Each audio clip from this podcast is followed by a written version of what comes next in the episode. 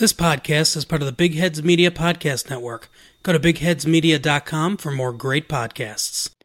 Hello and welcome to Body Count, a history podcast where we gab about death and disaster through the ages, highlighting figures, single events, time periods, whatever it may be that resulted in someone, or as is usually the case, a lot of someone's dying. If you're okay with all of that, I am your host, Jessica Manor, joined as always one of my favorite little peppercini in the world. Ah, that's right. My nickname, Cara DiDemuzio, aka Jessica's Peppercini, apparently. and we she are... is the perfect side dish to my Mediterranean salad. Let me oh, tell okay. you. Well, Jessica, guess who's back? Back no, again. Ah, Shady's back. You, you hit that right where Tell I wanted I was about to go there and you just did it. I guess we're uh, in sync. hey, I don't. I don't know any NSYNC songs. So the only one I know is "Bye Bye Bye," but we can't do that in the beginning or it'll confuse our listeners. So, oh yes, yeah. We'll have to do it at the end. Yeah, exactly. or "Cry Me a River," which, by the way, listeners, is a spoiler alert for what Thomas actually does want us to do today. So yeah, I'm yeah, I'm gonna make you cry um, because I'm back um, to talk about. Uh, hopefully, you've listened to the other. I think it's like five or six episodes we've done prior to this. Yeah, at this point, at this point, y'all, if you're starting in on this one, rewind. why? Why did you? Why did you see a thing that says Gallipoli episode six yeah. and go, yeah, I want to start with that one? I'm gonna start right there. It's, it's the same asshole that flips to the end of the book and just says, I would just want to know where it's going to be at.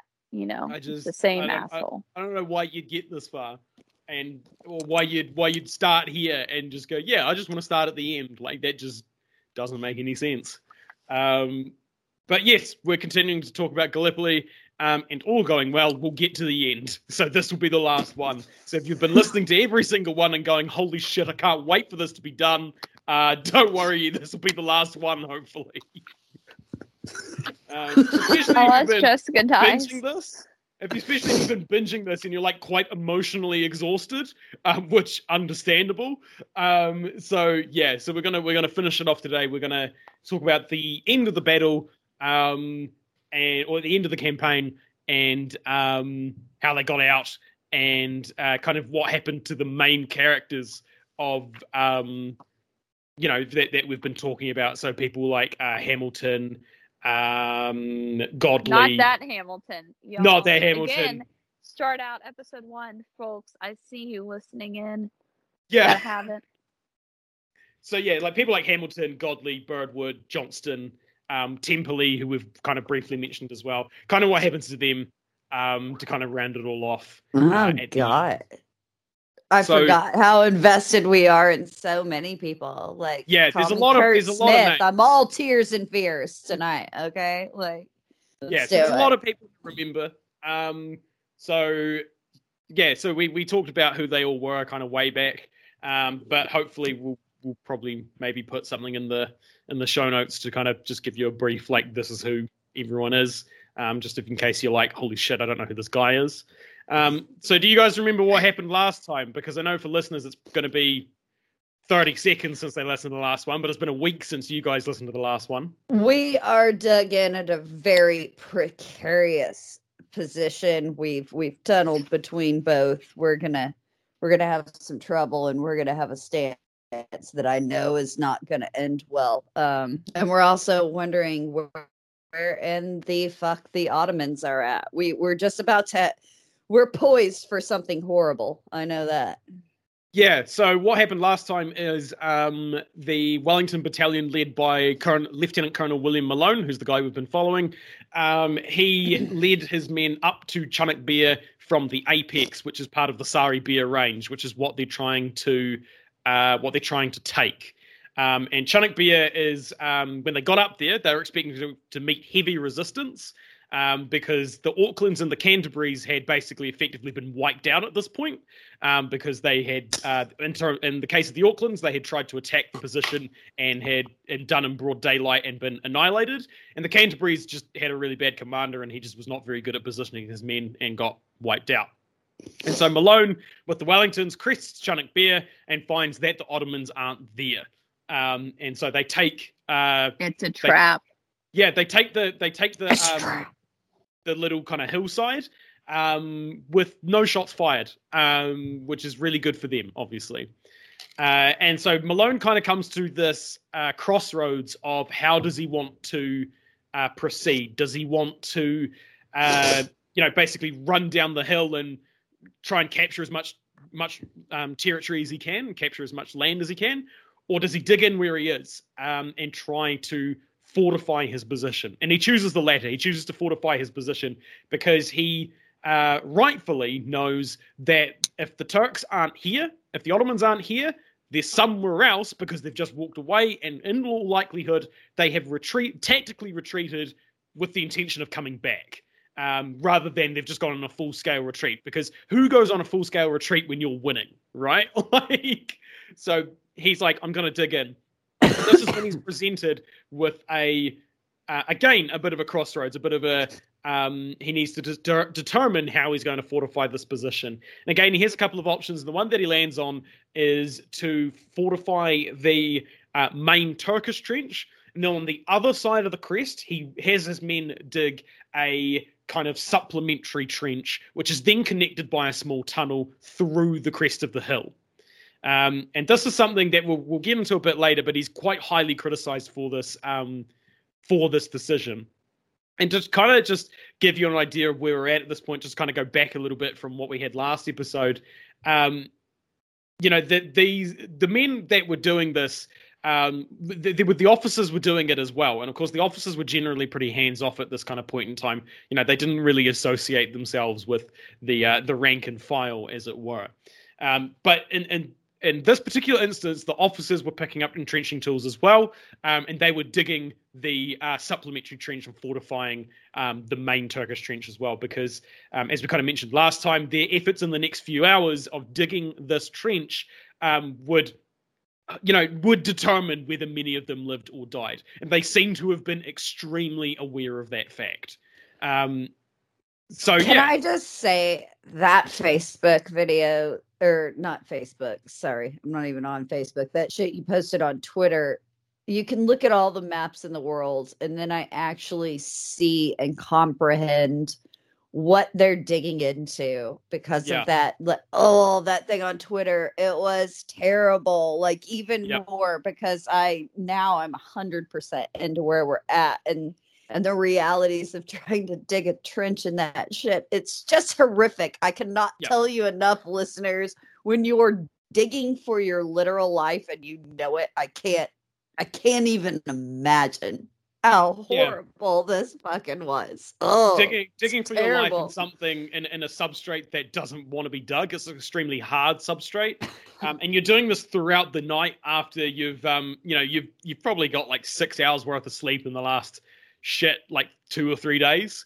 Um, you know it, it's it's not a good time at all. And the only reason that they were able to do this, or a big part of the reason they were able to do this, is because there was currently a fog kind of over Chunuk Bair and over the wider area. So the Turks, wherever they were, couldn't actually see them. So they weren't actually being fired upon, even though they were quite out in the open.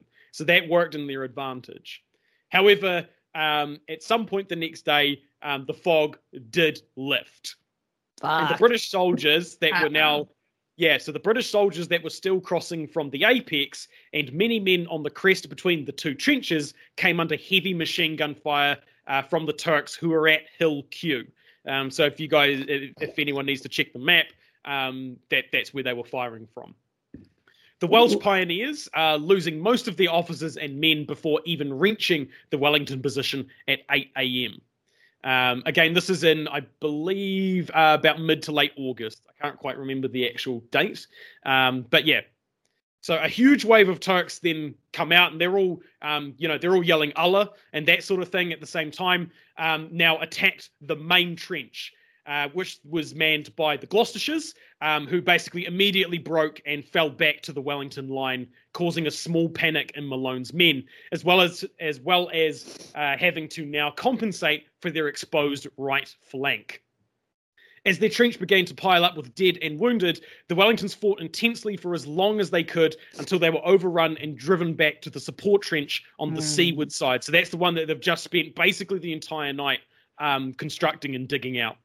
The first Turks into the forward trench bayoneted the wounded or simply just beat them to death with the butts of their rifles. 14 others were taken captive. That's By now, by now, the Auckland Mounted Battalion and the Maori contingent were sent in to reinforce them. The Maori contingent were driven back by Turkish fire in a valley and had to retreat, retreat, whereas the Auckland Mounted took most of the day to get to the Wellingtons, making sure not to repeat the mistake of the Canterburys, who, if you remember, they actually tried to get past um, this very exposed bit and sent all of their men at once, and they were just gunned down. So they were trying to be a bit more careful about that, so that they didn't lose all their men. Things went from bad to worse as the artillery began to shell the Turkish line. And if you've been concentrating for the last two minutes, the Turkish line is on the Anzac line. So, Oh no, Quote- getting their own people. Uh, Yeah. quote, they did more damage to us in half an hour than the Turks did all day. They killed two That's trenches of our chaps. End quote. Can you imagine getting killed by friendly fire, like in any give, given conflict? That's the worst. I want you to hold on to that thought. At 3 p.m., Malone sent one of his officers to brigade to brigade HQ on uh, on the Apex. Sorry, so he sent one of his officers to um, where Godley and Johnston, I think actually might have been Johns- Johnston, was hanging out um, on the Apex with an urgent request for more reinforcements and to stop shelling the crest as it was killing his own men. Ooh. Johnston and Temperley, if you remember, Temperley is the uh, kind of right hand man of Johnston, um, found it hard to believe that three battalions had almost been wiped out on Chunuk Bair and that the position was now in critical danger of being lost, which it was. And this Chunuk Bair is like a pretty key position in this entire wider battle of Sari Bair. And In Johnston has a bit of a drinky drinky problem, right? he's if I a bit of an remember correctly. He's Uh-oh. probably drunk as this is going on. Jesus. So Oh, in the end, sake. Yeah, in the end, after I assume much convincing, they did decide to send reinforcements at dusk and to divert the artillery fire further inland. And so now Godley had been brought up to speed and he revised the plan to capture Sari Bair. The attack on Hill 971, where the Indians were currently dug in, was to be abandoned. The Aussies were to re engage on Hill Q, and another brigade was to occupy the northern crest of Chunuk Bair between it and Hill Q. Again, refer to the map if you're having a bit of trouble trying to figure out where all that stuff is. The Wellingtons and the Auckland Mounted Rifles on the top of the crest of Chunuk Bair would be reinforced by the Otagos and Wellington Mounted, mounted Rifles. In the afternoon, a divisional conference would be held at Brigade HQ to discuss the details of this change. So they they decided they'd hold a meeting to you know get down to the nitty gritty of who'd be doing what, how it was all going to work, and all that kind of stuff. Godley nor any of his staff bothered to show up, leaving the key decisions For in the fuck's sake. hands of Johnston, the alcoholic. Oh, that Who is very much a company man, if you will. Yeah. Like And it's just bottom. not yeah. not super great. Um, so he's the highest ranking officer there, so the decisions come down to him. Um, meanwhile, as this is kind of happening, the Kiwis on the crest are fighting for their lives in the in- intense heat and dust with a lack of water. Any flags that had been placed on the crest to signal their position to the Navy were now destroyed. So that was so that the Navy knew where they were and not to shell them. Didn't matter anymore. And the dead were everywhere. Now that the Wellingtons were on the rear slope, the Turks could creep up close to the crest and be within 20 meters of the trench, shooting basically at point blank range and easily get their bombs into the trench. So, bombs being grenades. Any men too wounded to hold a rifle would load those uh, for that load for those that could. Others crawled around, filling their hats with cartridges from their dead friends' pouches and taking water from their water bottles. And this, I, I really, I really want to stress that that this fight at this point wasn't about holding the line anymore. This was very much about whether they were going to get home again. They were literally fighting for their lives. If the Turks overran this position, they were fucked, basically. So it's um it's getting wild. It's getting intense. So okay. five five times the Ottomans charged the line with bayonets and bombs, and each time the Wellington battalion pushed them back, the dead piling up in the ravine behind them. One soldier lamenting that there was 200 of them that had died or were wounded, and that there was nothing anyone could do for them because they were too busy trying to not die themselves. Quote, no water and no attention, and nobody could do anything. We were being shelled too, being shelled too as we lay there. Men were all smashed up and getting smashed up even more. They knew that they were dying. End quote. In the late afternoon, the Turks had a go at shelling the Anzac position for over two hours. Thankfully, by now, a telephone link had been set up so Malone could talk directly to Brigade HQ at the Apex. He didn't have to send a runner. Thank God. He told I wouldn't that. have wanted that job. Yeah, yeah, absolutely. I wouldn't have wanted to listen to him either, because ooh, He I bet would've he's been- in a fucking fine fury. Yeah. So he told them, he told Brigade HQ that his men were hard pressed and in dire need of more ammo, bombs, tools, and water, and just Basically basically, anything, anything. Um, but despite everything, it seemed Malone hadn't given up yet. And it wasn't like Oh. Malone was sitting in the back ordering his men to do the hard work. He wasn't just, you know, just yelling at them and, you know, basically doing nothing. That's not his As we've established, he's not the type. He's not the type, exactly. So every time the Turks threatened to break through, Malone rushed forward with his men, sometimes armed only with an entrenching tool, which is basically a really small pickaxe. Um, and he personally led the attack against two Turkish charges and was constantly roaming the forward and rear trench, encouraging his men despite t- heavy Turkish fire. Again and again, each time the Turks charged, Malone was up with a rifle and bayonet to lead the countercharge. Someone saying, quote, he kept boosting our morale and he always had a kind word, an encouraging word. It'll ease off shortly, he promised. They'll get tired of this. End quote. fuck So you. even even Damn. despite all that, he is he is he is in the thick of it. He is literally bleeding with his men trying to push them back. Again, he is they're all well aware of what happens if they don't manage to hold them where they are. So Malone's second in command tried to get him to take more care and let the officers and men do, you know, the actual fighting work, but Malone refused.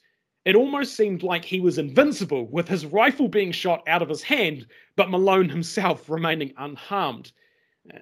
That was until 5 p.m. Uh, The shelling seemed No. Oh, that was no. at, okay. sorry that was at sorry that was at until 5 p.m. The shelling seemed to stop. Malone and Major Schofield of the Auckland Mounted prepared to settle their troops in for the night into better defensive positions. Just as they stood up after their discussion to get cracking, a shrapnel shell burst over the HQ trench that they were in.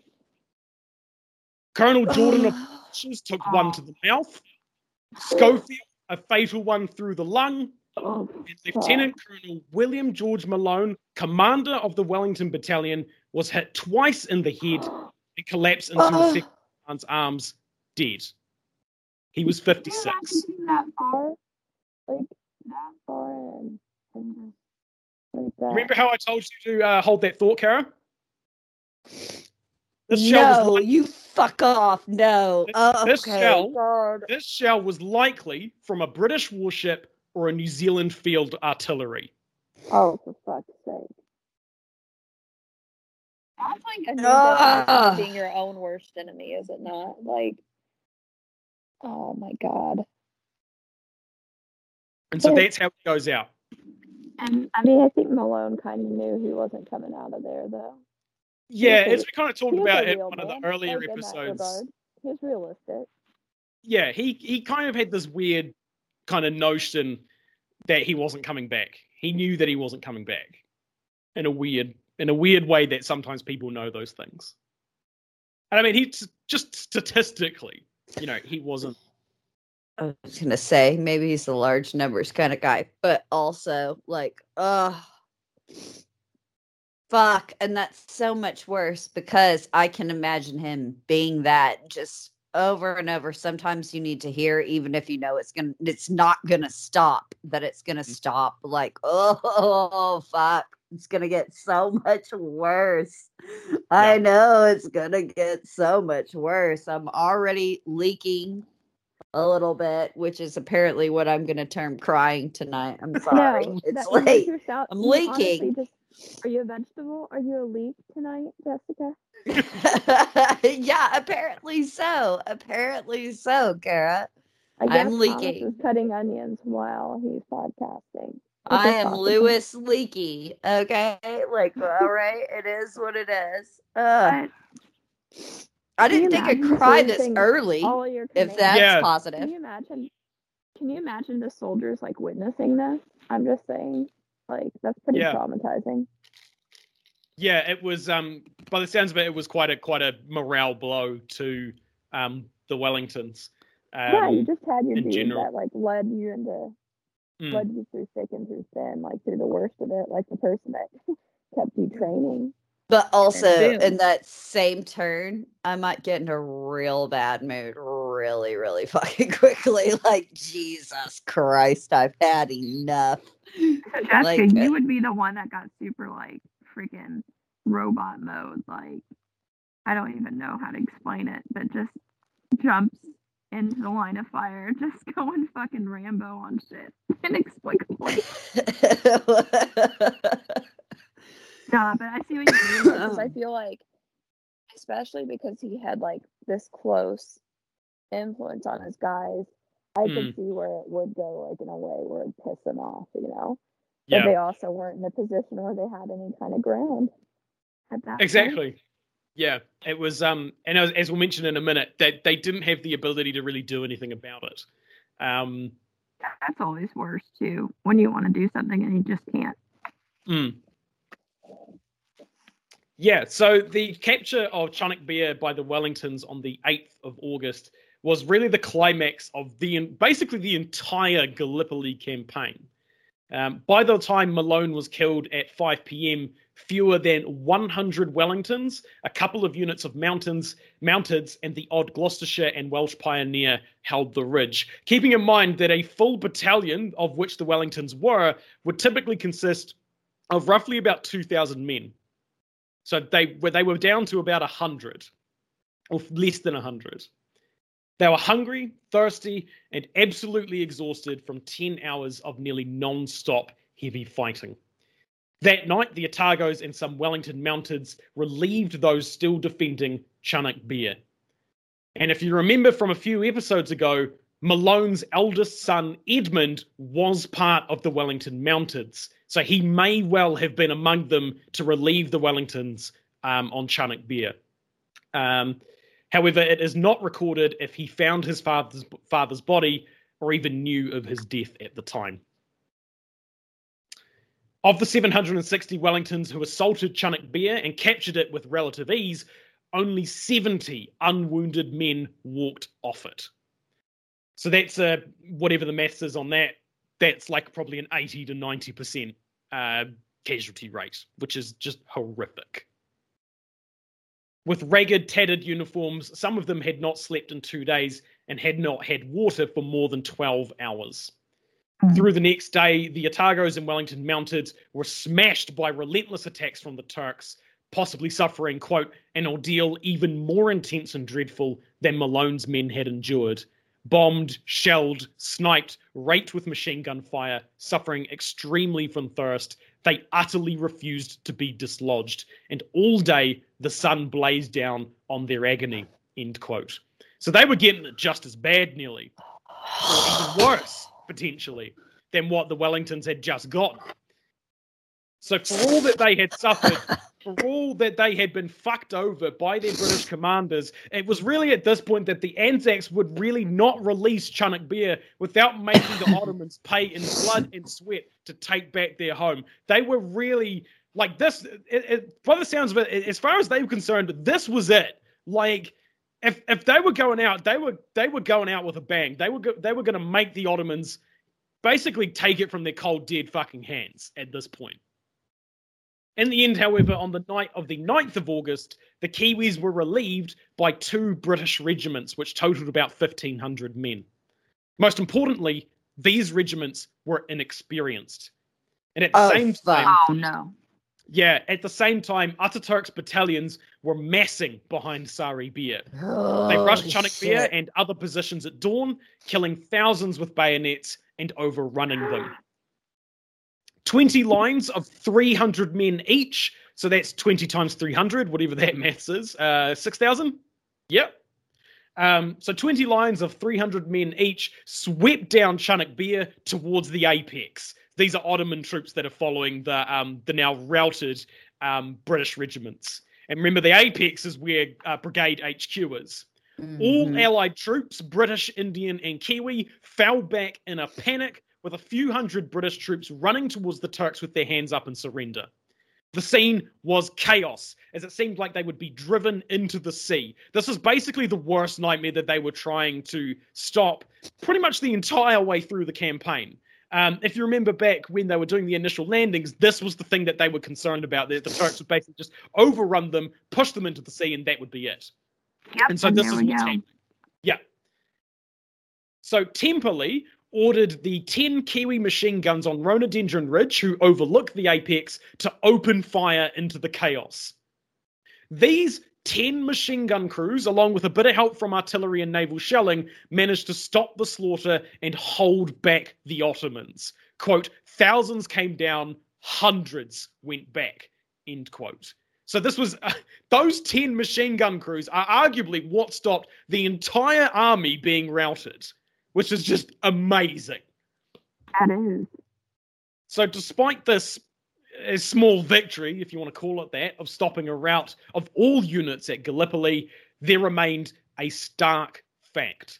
Chunuk Bair had been lost, and as such, Hamilton's August offensive had failed. In, the, in total, 25,000 men had been committed to the attack, and after suffering 12,000 casualties across four days, they had made virtually no ground.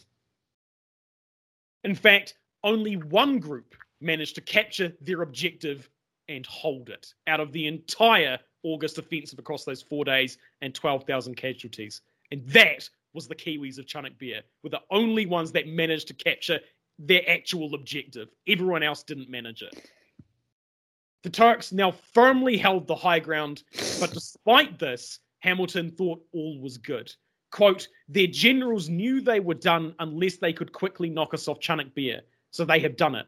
Never mind, never say die. End quote. At this point, the Wellingtons, or what remained of them, which was not much, along with three other New Zealand battalions, were behind the machine guns on Rhododendron Ridge that had just basically saved them. On the 12th of August, Hamilton ordered Johnston and the New Zealand Infantry Brigade to return to the apex and, quote, hold on forever, end quote. Which, to, to me, I kind of interpret that as that kind of, uh, well, I guess that kind of military term of you continue until the failure of your command, which is a very, uh, for those who don't know, that's a very uh, military and kind of a polite way of saying you fight until you are all of you are literally dead. We are not coming for you. Um, that that is it. You are to hold that position until you can't do it anymore. You're on your own, basically. Meanwhile, Right. on the others, a other, oh, go ahead. Sorry, I was gonna say it's not like can't do it anymore. Like you've given up, you're exhausted. It's like you're you've given up because you're fucking dead or you're bleeding Yeah. at the head. Yeah. that's brutal. Meanwhile, I also want to remind everybody on the other side of that in a, a very Lord of the Rings esque way. If you want it, come and claim it. out of Ataturk doesn't give a fuck what he loses. So uh, good fucking luck because you're Yeah. not like, good luck. Come on, do it again. Like, I can do this all day, is his fucking position of this. Yeah, absolutely. He is arguably more willing to lose men than the allied the allied uh, commanders were. Um, Um, literally, his whole strategy is pretty much I don't give two tits. Like, Yeah. if you want it, Throw more men at him. Yeah, Yeah. exactly. You you better be prepared because I'm Hmm. prepared. Are you prepared? He's prepared. Yeah. Oh, Absolute. So, in the days after his death, many paid their respects to Malone, both commanders and the rank and file soldiers. don't do this to me, Tom. Okay, okay, fine. Hamilton okay. talked about his quote, brilliant leadership, a hero killed while leading his men with absolute contempt for danger, end quote. Godley and Birdwood praised his loyalty and leadership as well. Interestingly, none of them made mention of the loss of Chunuk Bair, which they would later blame him for. In fact, Godley would later acknowledge Malone's quote, magnificent leadership, end quote, on Chunuk Bair, but in the direct aftermath, he may he had very little of positive note to say about that particular situation. Godley's report to Birdwood on the New Zealand role in the wider battle of Sari would leave out any controversial material, making the report light on actually really any detail at all, because it was all pretty controversial. The roles of the brigade commanders, uh, Monash, who was the Australian Infantry Brigade, and Johnston, as well as the leader of the Canterbury's, Lieutenant Colonel Hughes, uh, were reported as being quote unquote valuable, despite being absolute complete fuck ups. Um, a description of Malone's efforts, that being of the capture and stalwart defence of Chunuk Bair, resulting in the effective destruction of the Wellington Battalion and his own death, uh, but still managing to hold the ridge, was not mentioned.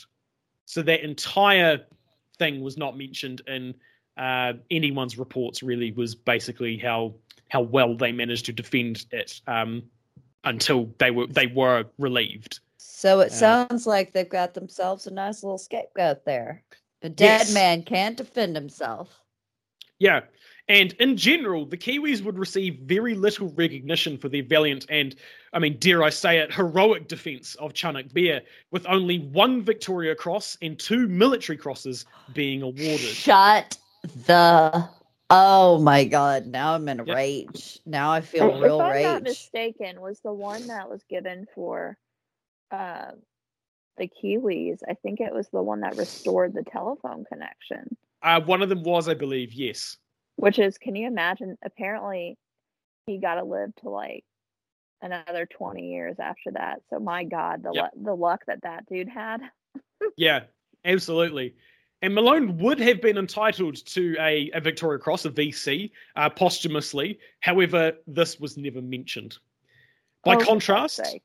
Yep. By contrast, the Aussies received seven VCs for Lone Pine, one of which, interestingly enough, went to a Kiwi. So that's that's kind of nice. that's really sick. Yeah. Um, the Gloucestershires, who were part of the group that broke on Chunuk Bair, also received several awards.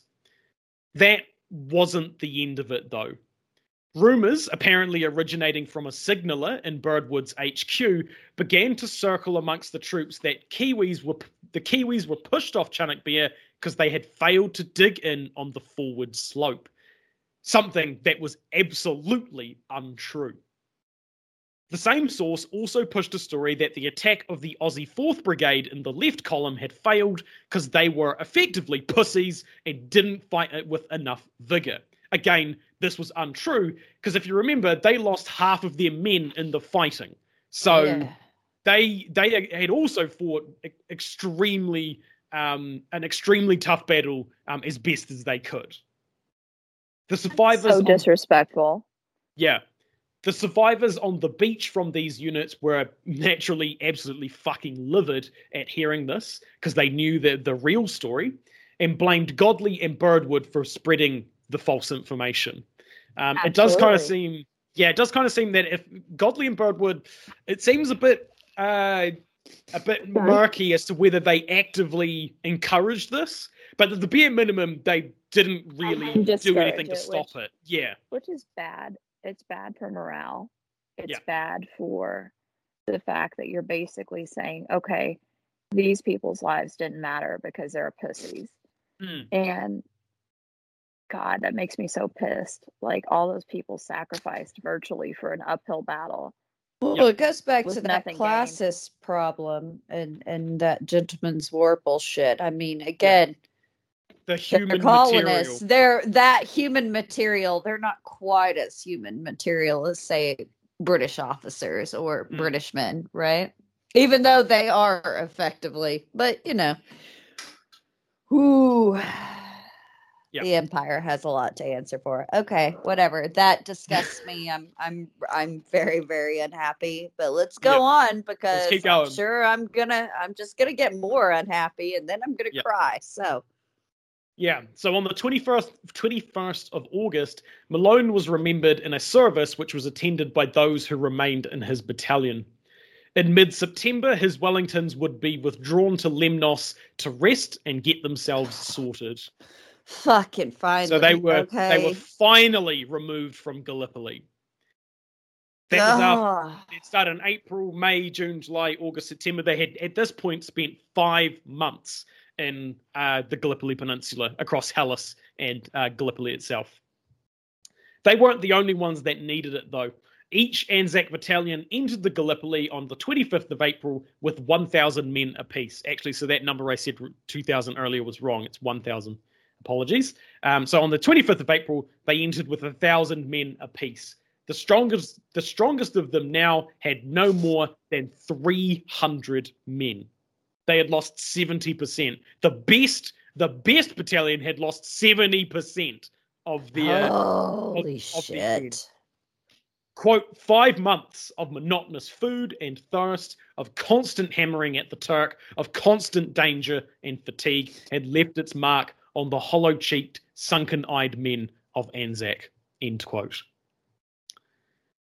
by mid-october the situation was changing again all thoughts of yeah all thoughts of further progress being made at gallipoli were basically thrown out and hamilton was replaced as commander of the Mediterranean Expeditionary Force by General Sir Charles Munro. So he was kicked out and recalled uh, back to uh, back to Britain.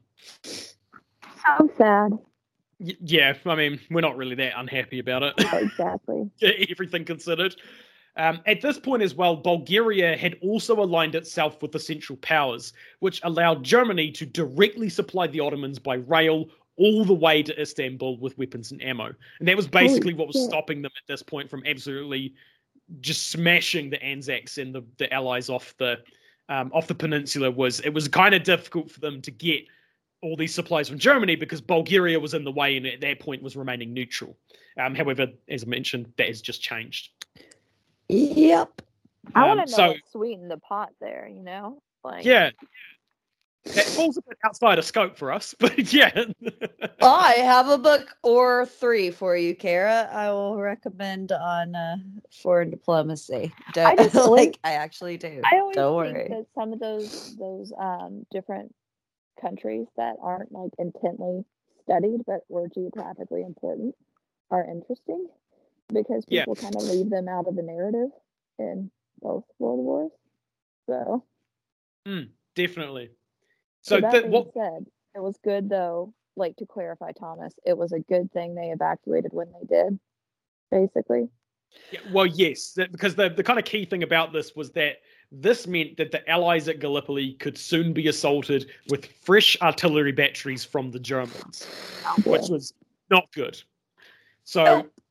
The British higher ups, both military and political, now thought the war would be decided by the Western Front and didn't want to commit any more resources to Gallipoli. So it had basically fallen out of favour. This meant that any potential retreat from the peninsula was becoming more and more paramount, as it would need to be done before the winter cold set in, making supplying the besieged army there difficult. So they were really on a quite a strict time limit. Given all this, Munro, who's just been made um, leader of this entire force, recommended evacuation of Gallipoli as soon as possible, something that Hamilton was very fervently against. In fact, he even told his superiors in London that this would result in a loss of 45% of men, as well as most of the artillery and supplies. This didn't work, though, because Hamilton was about to be overruled. In a surprise and extremely secret visit, Lord Kitchener, Secretary of State for War of the British Empire, came to Gallipoli. So this was kept extremely under wraps. Um, not even the actual um, soldiers themselves um, knew that he was coming. Um, and they actually, I believe, didn't know who he was initially um, until obviously there was this big fanfare. He's this very important looking man. He's all dressed up and shit. Um, and then I believe they eventually worked it out who he was. Um, but initially, they had no idea he was coming. And he was there to assess whether the peninsula really did actually need to be evacuated. And he actually toured the trenches and got a lay of the land of the enemy positions. And after a few days there, he formally ordered the Allies to evacuate off Gallipoli and Hellas. And so that was basically that was that that was that decided. This would end up being virtually the only successful military operation of the campaign, which really fucking says something. so yeah, in early December, all non essential supplies and men were evacuated and sent off, um, followed by the evacuation of one regiment or battalion in each brigade uh, at a time to Lemnos.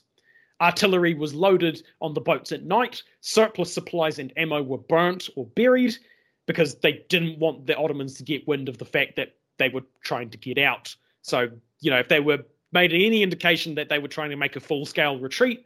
Um, they thought the Ottomans might actually try and attack them um, when they were, you know, unprepared and that sort of thing. So they did a few different things to try and make it look like everything was fine and that nothing was really any different to the Ottomans. So fires were still burnt um, in deserted uh, shelters. Uh, booby traps were fixed in various positions um, along with mines, and self firing rifles were set up with dripping buckets of water. I've actually got a picture of this um, from the Gallipoli exhibit um, in Te Papa, which I will send to you guys now. Um, there it is. Um, so what you'll see there, it's a bit, it might be a bit difficult to see, but under those sandbags is a rifle that is sticking out. Um, the butt of the rifle is on the left, um, and the the the the barrel, the muzzle, whatever you want to call it, the, the shooty bit is on the right. Um, and you can see there's like a tin can connected to a bit of string, um, which has got another tin can beneath it. Basically, the way that it worked is that tin can at the top would be filled with water, and that water would slowly drip through a hole um, into the bottom tin can. And so when the bottom one um, had enough water in it, the whole thing kind of tipped um, because it got so heavy, and then that would basically pull on the trigger and fire the gun whilst no one was there. Um, basically the idea, making it look like someone was still actually there trying to fire back at them. Um, they weren't trying to actually kill anyone. They were actually just trying to make it look like someone was there and that everything was fine. So, if the Turks did decide to attack during the evacuation, the rear guard keeping them at bay would be cut off by barbed wire and expected to hold them off long enough for everyone else to make it out, which would effectively condemn them to death. Thankfully, for those guys in the rear guard, the operation was a pretty great success. The entire Anzac force of about 130,000 men, 400 artillery, and 14,000 animals, including one tortoise called Peter, were loaded onto ships without any real losses. That is actually true. There was a tortoise called Peter. um, I believe he was eaten, though, unfortunately, so later on. God, Mm. Why? Can you bring me no joy, Thomas? What the fuck? No. Oh, sorry. No, there was a. Sorry, please hold. I'll just read my notes again. Please hold. This Please Thomas let Peter have made voice. it. Sorry, no, Peter made it. Sorry. All right, Um, Peter. Oh, So, yeah. Before we get to Peter, though, um, I will just say, in an almost poetic coincidence, the Wellingtons were among the last to leave Anzac Cove. Of Which- course they were. It's kind of one of those, kind of one of those things for me because it was kind of, you know, undoubtedly Malone would have been pleased with this, you know, first in, last out kind of thing. Um, so I found it Right. quite, y- y- you know, I found it quite, um, yeah, kind of poetic in that weird way of like, you know, he probably would have advocated for his men to stay behind had they been able to, um, to let everyone else go, um, to evacuate if, if that that was what needed to be done. Um, but yeah, they brought back a tortoise called Peter. Because tortoise, tortoises, tortoise, tortoises, um, were all over the Gallipoli Peninsula because they're native to the region. Um, and he was given by this a soldier to a nurse working in Cairo, who then brought him back to New Zealand, and he lived the life of a family pet until his natural death in 1994. Oh, Um, later in 1916, a female tortoise would be picked up by another soldier after it was run over by a gun carriage in Greece. They named it Torty because they're unoriginal. Um, and she um, and she brought him home to Hawke's Bay, where she still lives. Shut Torty your is face. Oh, Torty is still alive in Hawke's Bay. Um, I believe she lives in the uh, in the zoo there in uh, in either Napier or Hastings. Oh my god. Oh, This is the story we need. this Yeah. is what I need for all the crying I'm gonna do. So that's a that's a little in a happy minute. story in the in the whole thing. Um, is yeah, there two tortoises were brought back to New Zealand. One which is still alive, and one which lived a full life and died in '94. Um, not all tortoises made it through, as I mentioned before. Another that was picked up in Gallipoli was turned into soup by Indian soldiers when his quote unquote owner wasn't looking. So That's instead- unfortunate. that's unfortunate. But the sh- the shell was brought back to New Zealand, um, and tortoise eggs were also used to make omelets during the Gallipoli campaign as well. Oh, you in gotta do what you gotta do, man. in 2018, Yeah. they said Torty the tortoise is the oldest survivor of World War One. Correct. That is the exact article that I read for that fact. That weirdly has made me kind of leak again. I don't know why. Uh, Yeah, Yeah, because it's it's just an a- animal. yeah, it it's just is a an nice kind animal. of it's a nice kind of fact. Um, for anyone who's listening that has gone to Papa, they do have a picture of um, of Torty, and they talk about Torty in the um, I believe in the um, in the exhibit. Um, it doesn't really quite make it clear that Torty was not from Gallipoli. Because I, I think it has a picture of the tortoise and then says there's still a World War One, uh, you know, veteran living, and it's this tortoise that lives in Hawke's Bay. It's, a It's little just- it- confusing. It's yeah, it's it's the context.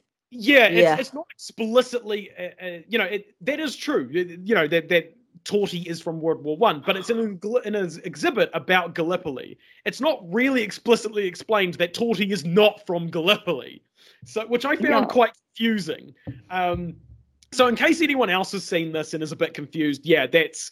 Um, yeah, Torty is not from Gallipoli. Torty is from World War One, just not Gallipoli specifically. but of I course, saying that saying that Peter was from Gallipoli and he died in '94 isn't quite as interesting as saying Torty was brought back from World War One and is still alive. So I can see why they, Yeah, I can see why they chose Peter, that, but, it but- is, it is slightly ambiguous. So apparently, when she was run over by the carriage, she only lost a couple toes. Yeah. And they think that at the time in World War One, she was around hundred, which puts her now About at 200. about two hundred years old. I'm telling you, if tur- if tortoises could talk, can you imagine the shit they'd say? Especially this one.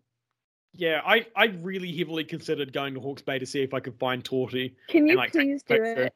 I will do eventually. I just between researching this and then now, I haven't been able to get that up there. Uh, but it's definitely like you know, there's From like a list of like places I want to go. Seeing Torty is one of them. Extraordinary and stupid amount of work that Thomas has done for us, Kara. He didn't quite make it there for a Torty Didn't picture. quite- I'm sorry, guys. I let you down. I didn't get a You Torty did. picture. You can Hey, get that no, no, damn no, no. tortoise, sir. He'll be visiting soon. Now he'll be like understand the full story before he visits Torty. exactly. And- I'll, I'll have and you can- background. and you can greet Torty and say, "You know."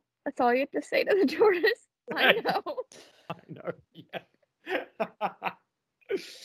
Oh. so I don't know if With- it's that late or if I'm just amused at the idea of Thomas talking to a tortoise. It's that late, but also I I'm do. kind of I'm imagining you trying to make eye contact with the tortoise, as ridiculous as that is, and then a wink, just a sly Yeah. wink Like at the a wink. tortoise. So that Uh, uh, effectively uh, ends the Gallipoli campaign in terms of the actual campaign itself. Um, the, they have been evacuated, and that that is that is the end of Gallipoli um, as the campaign. They've now fully evacuated. In the years after the war, soldiers and historians would blame Johnston for stopping the New Zealand Infantry Brigade on Rhododendron Ridge instead of pushing as Birdwood had ordered. And Malone would be blamed for later putting his trenches in the wrong place, resulting in the loss of Chunuk Bair and then the campaign as a whole. So he was kind of blamed for actually the failure of the entire campaign towards the end. The assessment- Ooh, Yeah. I'm in a great deal of armchair rage right now, listeners. The assessment of Johnston's decision has somewhat been agreed with as being a tactical blunder, and that he should have pushed forward, and that his hesitation likely cost the lives of the Auckland Battalion, as the Turks had yet to arrive in large numbers.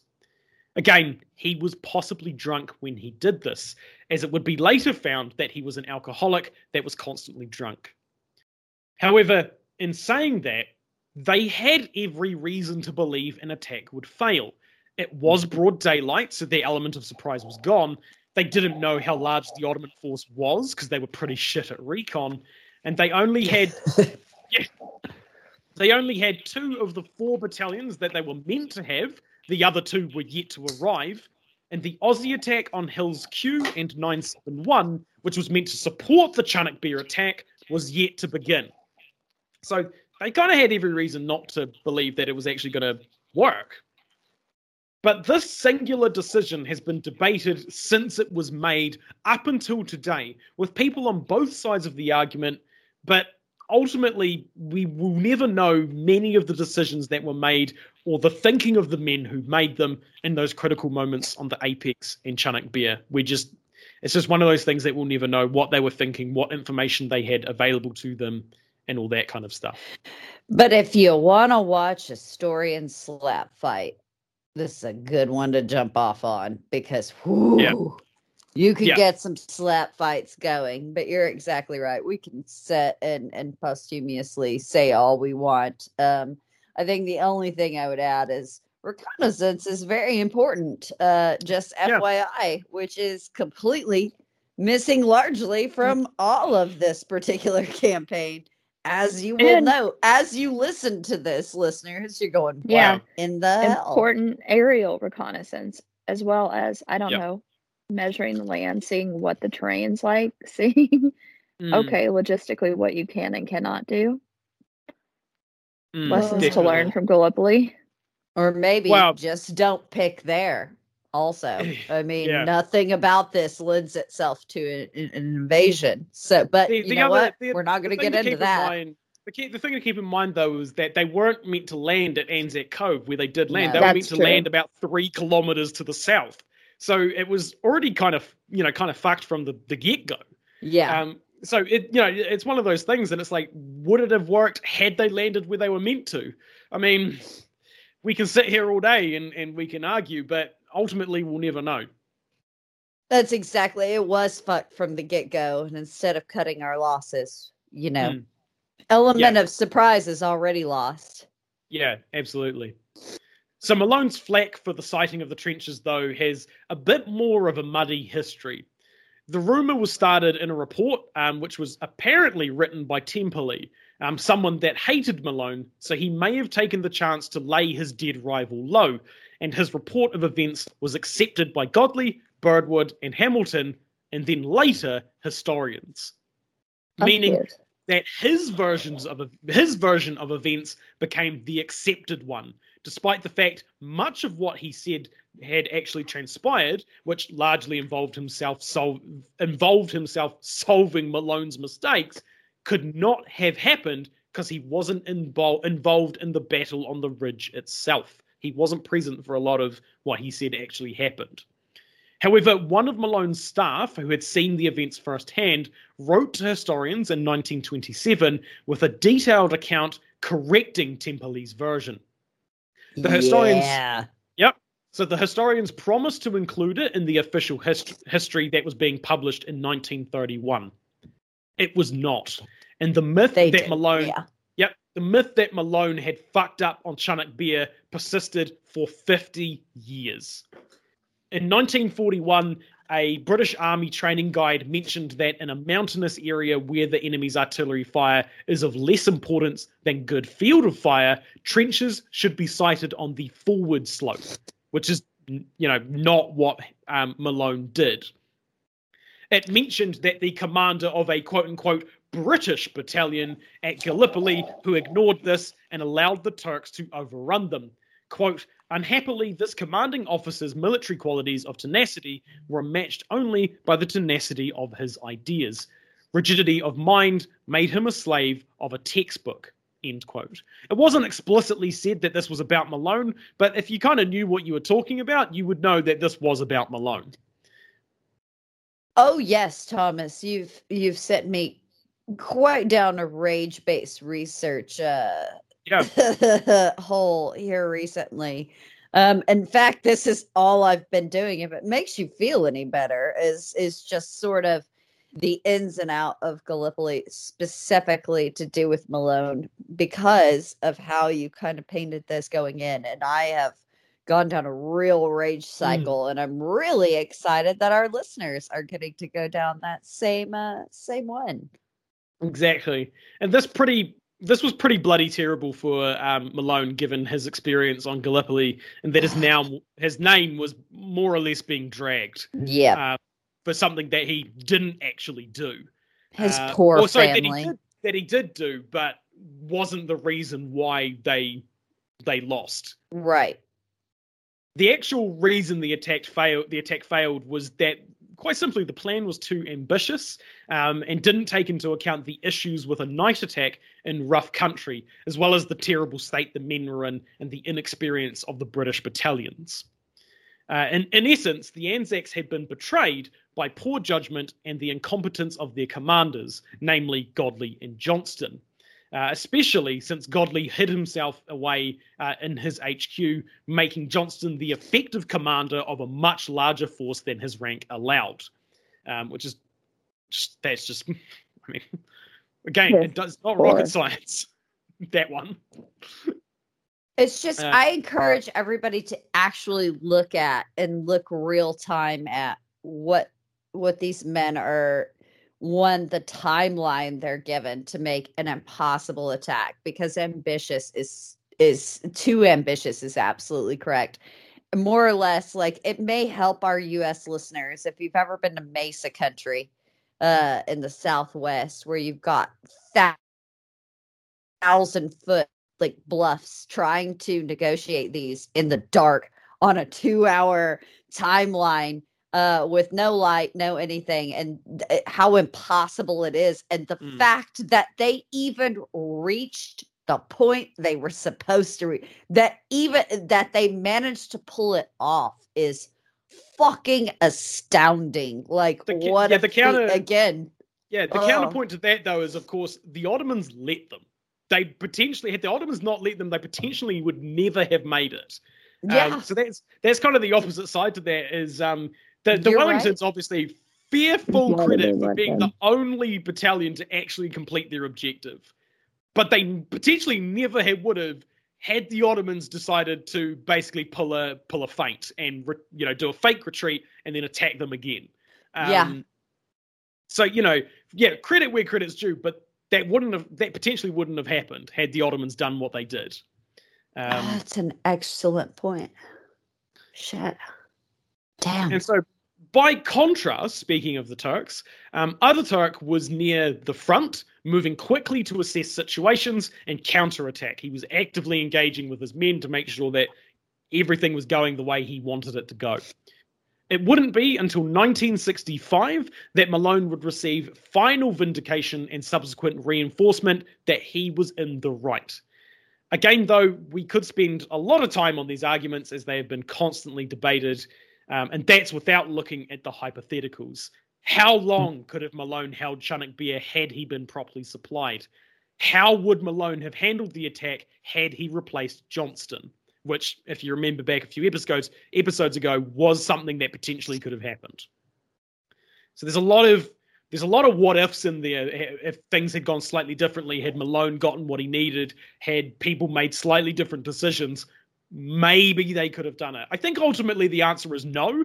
Um, the Ottomans still had largely the upper hand, but yet, I mean, you never know. Weirder But- things have Yeah, weirder things have happened, and I think um again, it's it's a command switch is what it's going to come down to a lot there because again, I cannot reiterate, guys, especially with all the th- like they weren't fucking around on the Ottoman side. like it Yeah. was, I I just can't tell you the difference in command and and the difference in the way that it's approached and so I think the most interesting what if is if Malone had replaced like there Yeah, we might have so, you know what I'm saying like that is the that is Mm. what really intrigues me because if that had actually happened then you've got a real battle of not just like wills but wits as well which is Yeah. is uh what's going to make it interesting Yeah, I think that's, the what- biggest one Yeah, I think if any any kind of hypothetical at that kind of point in the campaign was going to swing things towards the Allies' side, that Yeah. was probably going to be one of them.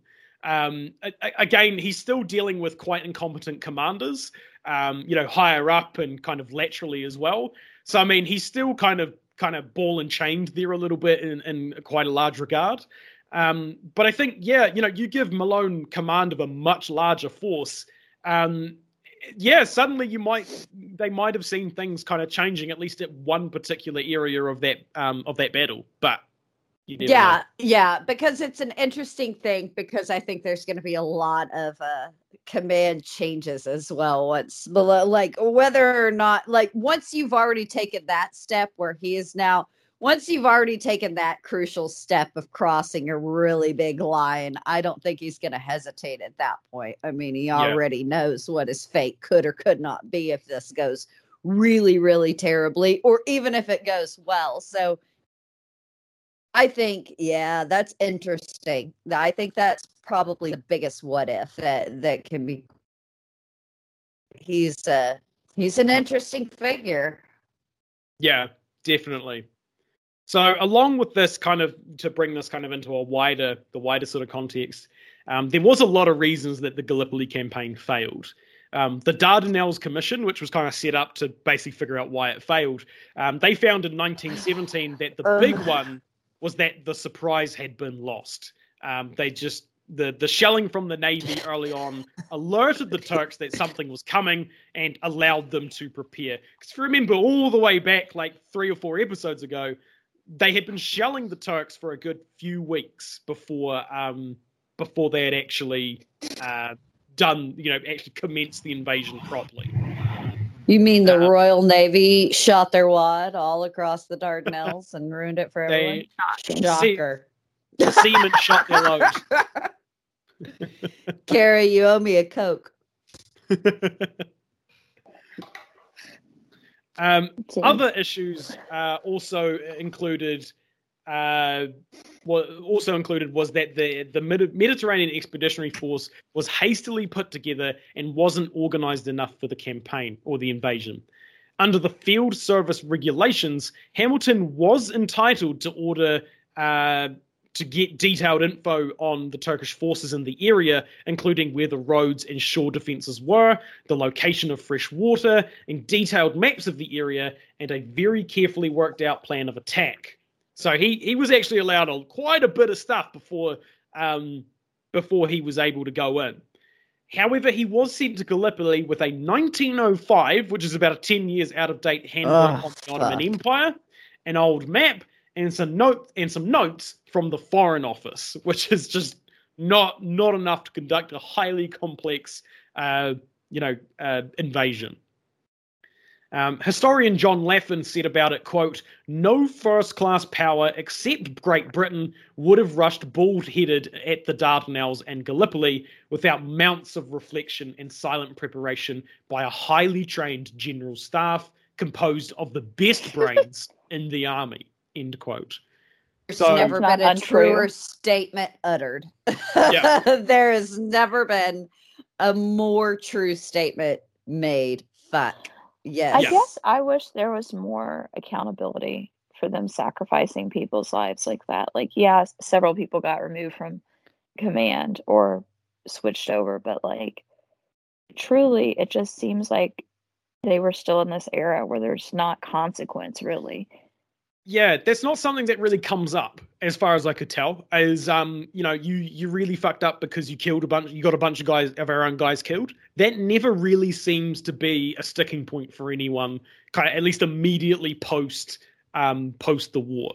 So I think Yeah. we established that that was never going to be an issue with so much human Yeah. material literally being in like that's the most diplomatic like British way of putting it that I've Mm. ever heard in my life and it has stuck with me that that phrasing has literally haunted me Mm. since you said it Thomas there is just something about it I literally used it today just fucking berating the way that the, the the British approach this. But I think I'm going to use that quote tomorrow that you've just given me. I definitely he's a he's a guy I I get behind and I enjoy his work anyway. But um, what a concise statement! yeah, and it a really truer word has never been spoken. it really kind of um he, he's talking about something quite specific there but it really the general vibe of the quote really uh really kind of epitomizes the campaign in its entirety Yeah, basically um just the lack of planning the lack of resources the lack of virtually anything um in the entire campaign. So it's um i think i think it's quite a good quote to kind of really if you want to talk about gallipoli in a sentence that's that's really what it is.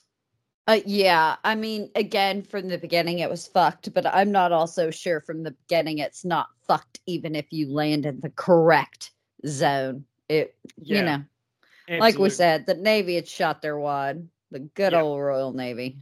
Yeah, and there was also many uh, operational issues once the invasion began, um, some of which we've you know touched on throughout these episodes. Um, but there were many others going on at higher levels as well, with higher levels of command that we haven't really talked about because we don't want to talk. We don't want to spend six episodes talking about Hamilton the whole time. So No, and I Um, think it's covered in in different podcasts that we've done with with different folks. Anyway, I Hmm. think you're. I think it exists, and it definitely exists within our lexicon. You can go. No, and we have not it. talked Hamilton, but I don't really want to talk Hamilton. We talked a No. little bit like Churchill, Boer War, like predating, you know, all of the timeline we're talking about, which is Oh, not context. recently, but um, back in the day, we Back we had in the some. day. Yeah, back in the day, we had Back in the talked a little bit about it, so Mhm. it's interesting. I mean, we can always get guests on, but I think Thomas has brought us a far more poignant narrative. Yeah, I agree. I I think Thomas has hit the hit the nail on the head.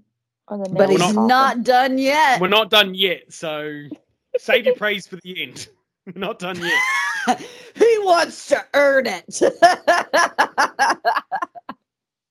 So it's likely that had the campaign been successful, um, and we've kind of I've kind of mentioned this a few through most of the episodes, is that the ultimate goal of capturing Istanbul um, would not be reached as they would have had to trek 240 kilometers, which is about 150 miles, uh, in rough country facing fierce resistance. Additionally, there was no evidence that the Ottoman government would surrender if the city fell. Um, so, you know, there was, I mean, the whole campaign was predicated on this idea that had no real basis in fact. Um, or on top of that, um, if Bulgaria had, for example, joined the Allied side, there was no indication that they could offer any meaningful help um, to put pressure on the the, the kind of opposite side of um, of of Istanbul um, as well. Interestingly, though, some thought that victory at Gallipoli and then Istanbul, resulting in supplies sent to Russia, may have averted the collapse of the Russian armies in 1917, and no, perhaps, horseshit. yeah, and perhaps even stalled the October Revolution. This, however, as you mentioned, seems to be generally dismissed by modern historians. But Yeah. I thought it was worth mentioning because it sounds fucking insane. Well, yeah, no, it is. But if we're, you're exactly right though, because if we go back to the what the the thinking was at the time one that you're going to fucking march to Istanbul, which is laughable. But Mm. two, if that occurs, that that is going to be again we're we're so worried uh, again it's always back to fucking Ru- what about russia that is Yeah. laughable too but it has to be mentioned because that's the thinking of the time Yeah, Which- and that was that was part of what they were trying to do was they were trying to get supplies. They were trying to find another supply route to Russia. That was part of what they were trying to do. Of course, they had no idea that the you know the, the October Revolution or anything was like that was going to happen. Um, but yeah, you know that was part of was part of what they were trying to do was get supplies to Russia and the Russian army, um, as well as trying to collapse the Ottoman government. You're exactly right. Collapse, but also like there's this fear of destabilization. There's there's a definite chance of destabilization, of course, not in the way that it necessarily shook out in in Yeah. good old Russia. Yeah, absolutely. So going back to Malone, uh, news of his death was naturally quite a big shock to those in both Gallipoli and back in New Zealand, specifically Taranaki, which we of course have not talked about in a very long time. So if you remember, Taranaki is where um, he lived. Um, officers spoke of his battlefield leadership, impeccable organization, how physically fit he was, and how much he cared for the safety and well-being of his men. The Wellington Battalion chaplain, Father John McMenamin, I think I've pronounced that correctly, uh, wrote, quote, We loved him, every officer's and man, for himself, for his generous heart, and his never failing fairness. The news of his death was listened to by his few remaining men with his eyes brimming over with tears. Even now, the men cannot speak of him without emotion. End quote. Oh, okay. That's poignant. Mm. So right. Birdwood, Birdwood, who had been in daily contact with Malone when he was commanding Quinn's post, was the one who eventually wrote to his wife Ida. Who, if you remember, he uh, Malone made a very kind of sad uh, last letter to her um, just before they they the Battle of Sari Bair started. Oh, I um, do so- remember. Mm.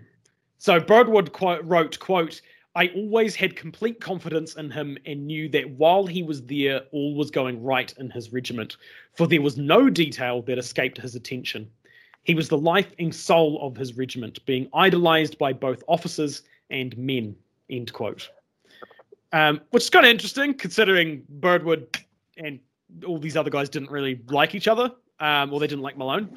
Because Godley also wrote to Ida, despite ad- omitting Malone's death in his official report. So he wrote, quote, He better fucking come correct, okay? Because if not, I'm just gonna The lose it. balls Okay. on this dude. The Yeah. fucking nutsack on this asshole. Okay. yeah, so Godley wrote, quote, he was the most valiant soul I think I have ever known.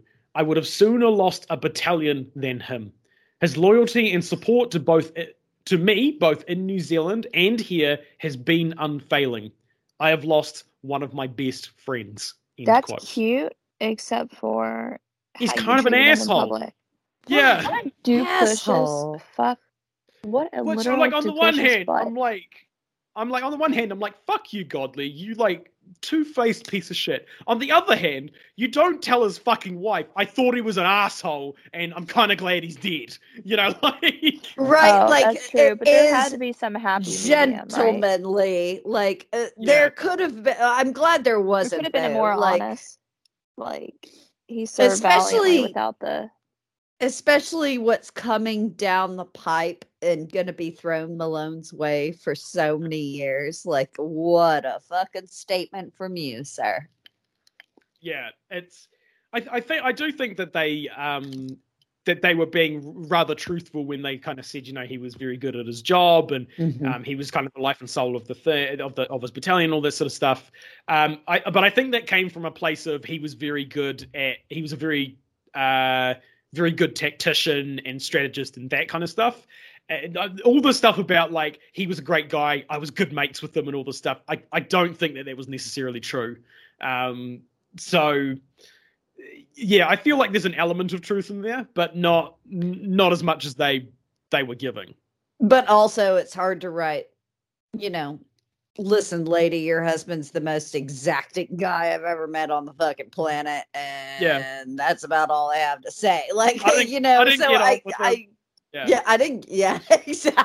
I didn't get on with them. I kind of thought he was a dick. Good at his job, so um, it was all right. you know, like R.I.P. Though, right? Yeah. So back in New Zealand, uh, tributes from former volunteer force officers, lawyers he had worked with or opposed, local body officials, and others flowed in praising his accomplishments and the many facets of his Mhm. life. Um, in particular, the massive contribution he made to Stratford and the wider Taranaki community in its early years. Despite Taranaki being mostly Protestant um, and as such anti-Catholic, because remember he was very Catholic. He's Oh, from yeah. Irish. He he was originally my uh, immigrated from uh, Ireland to, oh, actually sorry England, um, but he was of Irish descent. Um, and, and full of people who considered themselves British subjects and thus anti-Irish. Um, Malone and his family seem to have been well liked in the area and been among its stand-up citizens. Malone himself known to be always willing to lend a hand and for his sense of humor. There is actually so much to say about him and what he contributed to contributed to Taranaki as well as how he felt about the empire, New Zealand, and the people who already called it home. Um, that being uh, Maori um, as well. But but as we've kind of really He's you know, a swirl of contradictions. yeah, it, you know, like we have talked about really constantly, uh, he is a complex character with a deep sense of duty to his country and the desire to build something better in a new land, whilst also being pretty racist towards Maori and Asians. Um, And then turning around and somehow yet like being like, but these are the guys that I want behind me, like sniping to get me up the hill. Like again, swirling bunch of contradictions. This Yeah. man.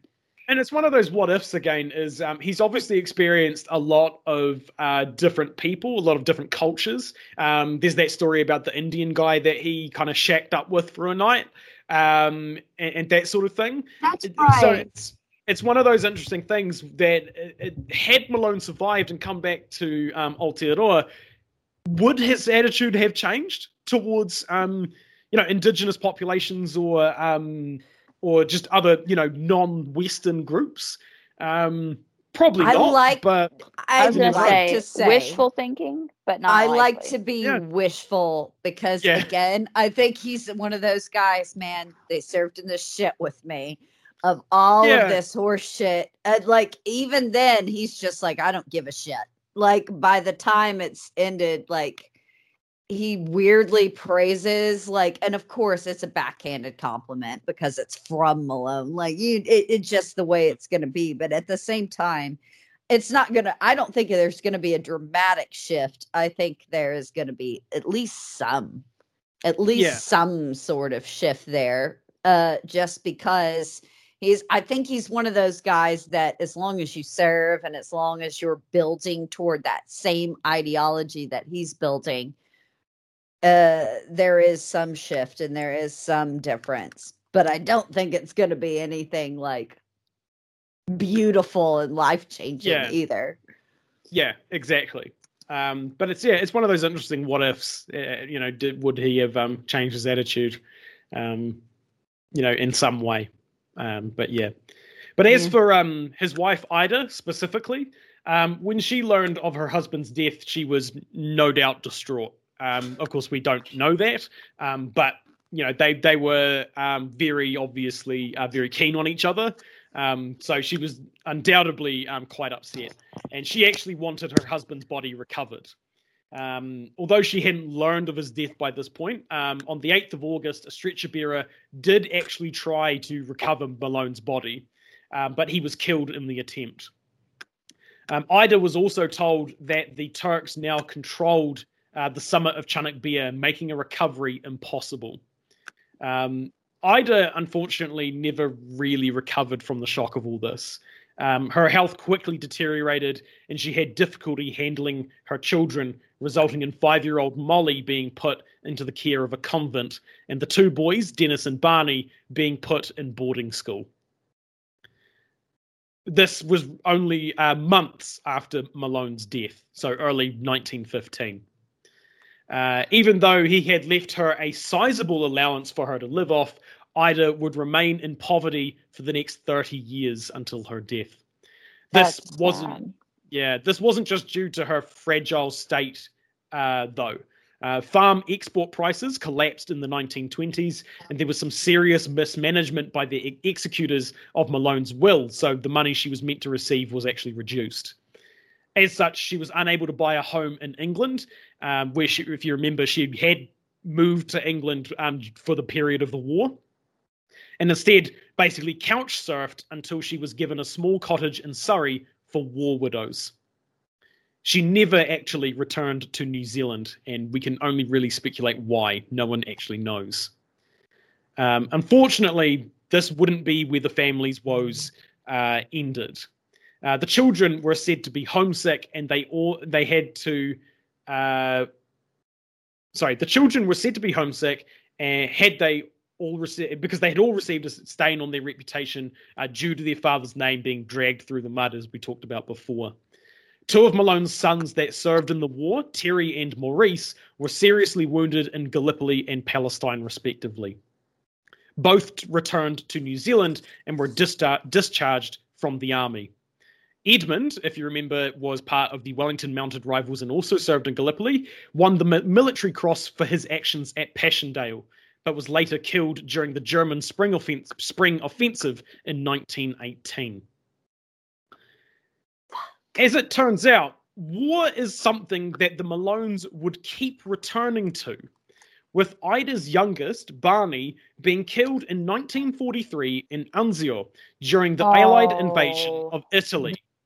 Oh. And, That's unfortunate. Happened.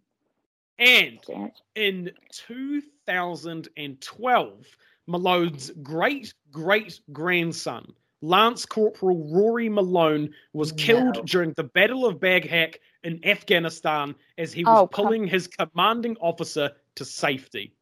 He was Oh. For 26. fuck's sake. That's not the legacy you want. I mean, yeah, it's heroism. Okay, don't get me wrong.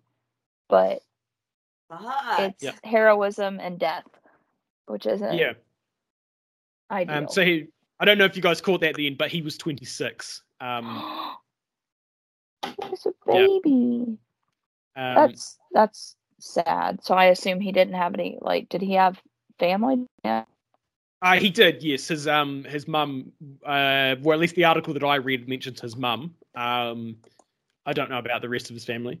Um, and this uh, this battle was described by Defence Force chiefs at the time as the largest battle New Zealand soldiers had been involved in since Vietnam.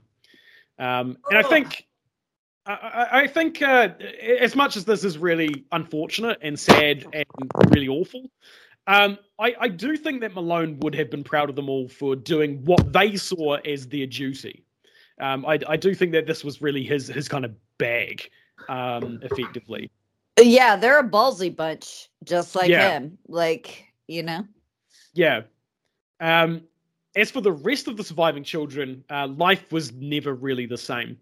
Uh, the large house in Stratford was sold off, and with that, the Malones effectively disappeared from the Taranaki spotlight.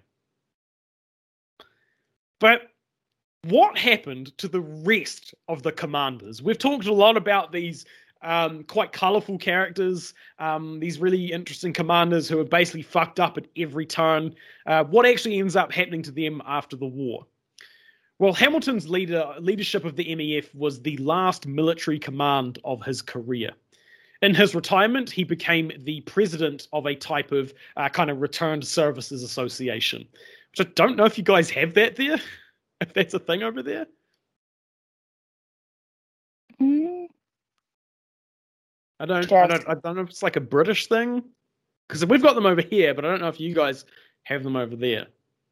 I, the only thing I can think of is kind of we have the VFW, um, Veterans of Foreign Wars, but Yeah, I guess it's kind of the same thing. yeah, because it's I mean because it's designed especially more for older folks. Um, Mm. because my grandpa, you know, was a member of a local chapter of it, and he served over in Germany during the Korean War. Um, Mm.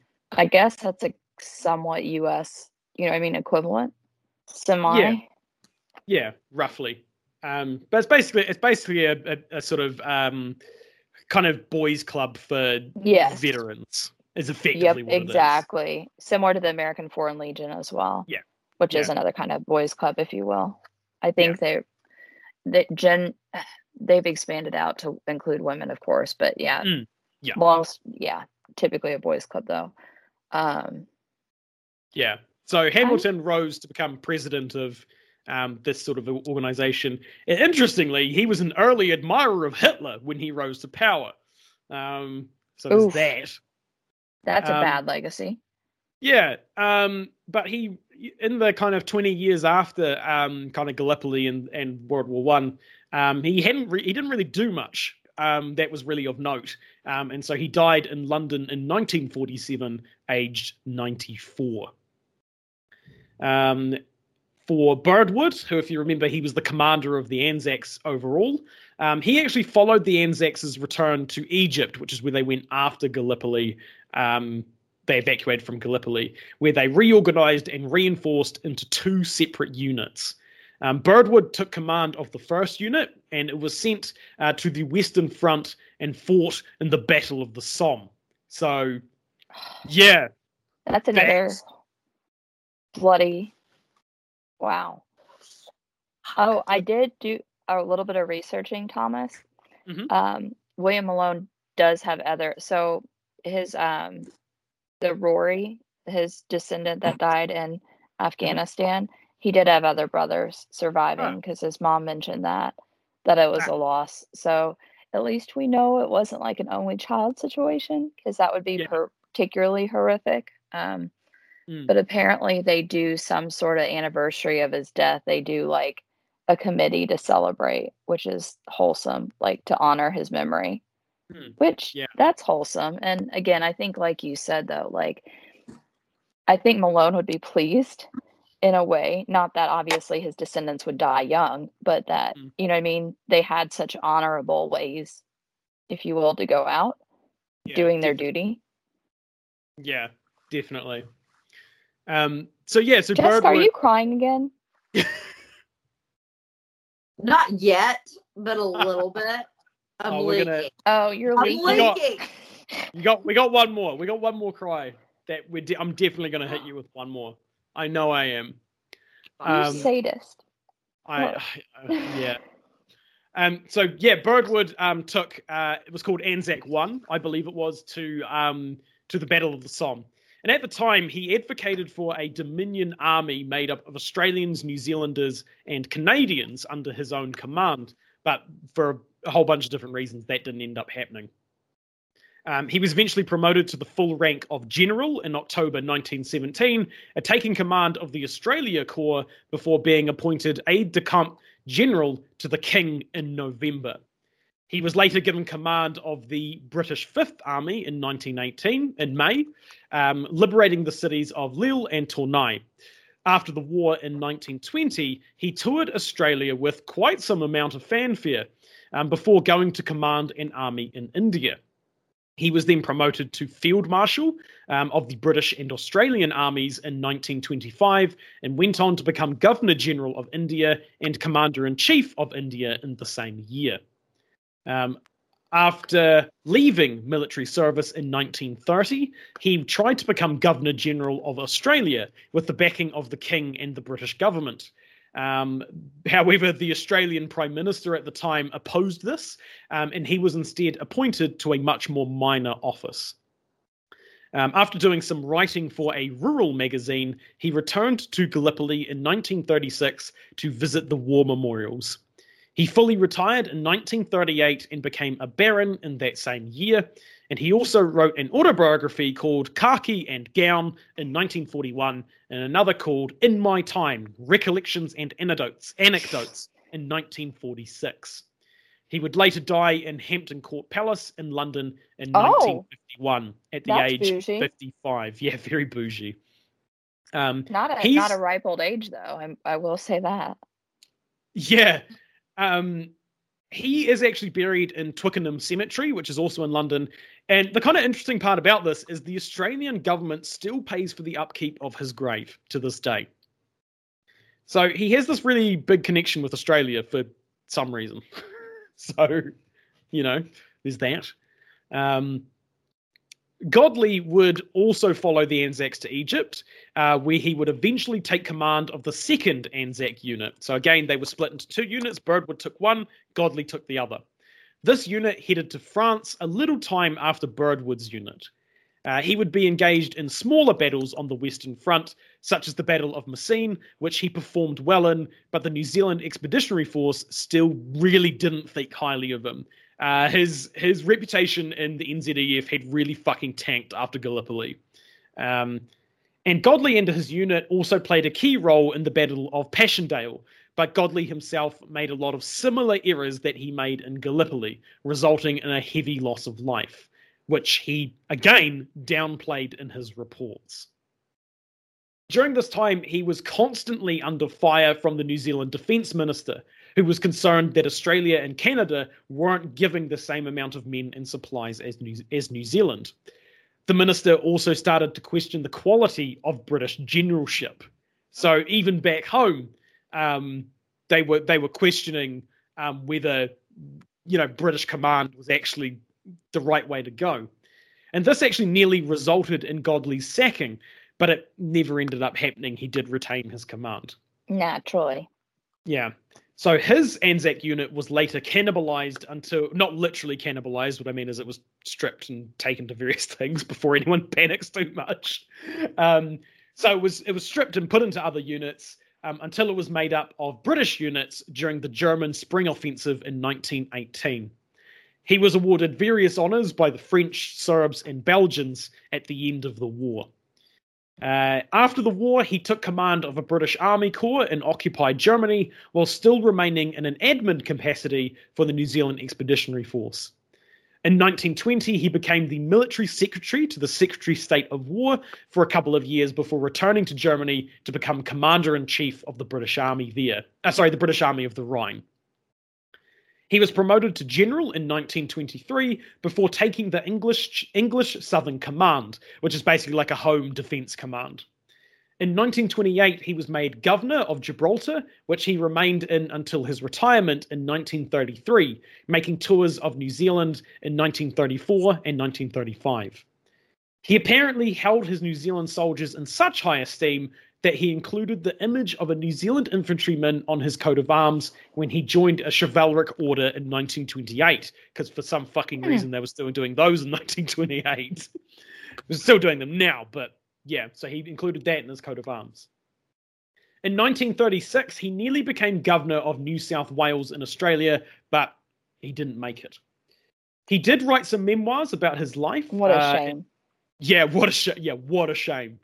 Um, so he wrote some memoirs about his life in 1939, titled "Life of an Irish Soldier," among other articles. Another book he wrote was called "British Military History in South America," for some fucking reason. um, in 1936, his wife died in New Zealand, uh, where she had remained since he came uh, here. He came to New Zealand initially, which is a bit strange um, because he seems to have remained outside of New Zealand for a lot of his life um, after the war. The New Zealand government sent a wreath on behalf of the country.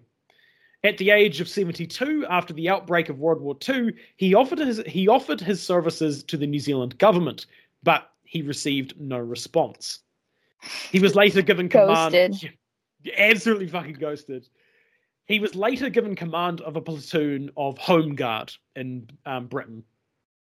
He would fully retire in Berkshire, uh, Berkshire not long after that. Godley died in a rest home in Oxford in 1957 at the age of 90. Johnston, Damn. our drunk man Johnston, was in poor health for most of the Gallipoli campaign. Fucking shocker. Um, and this continued afterwards as well, putting him in and out of hospital.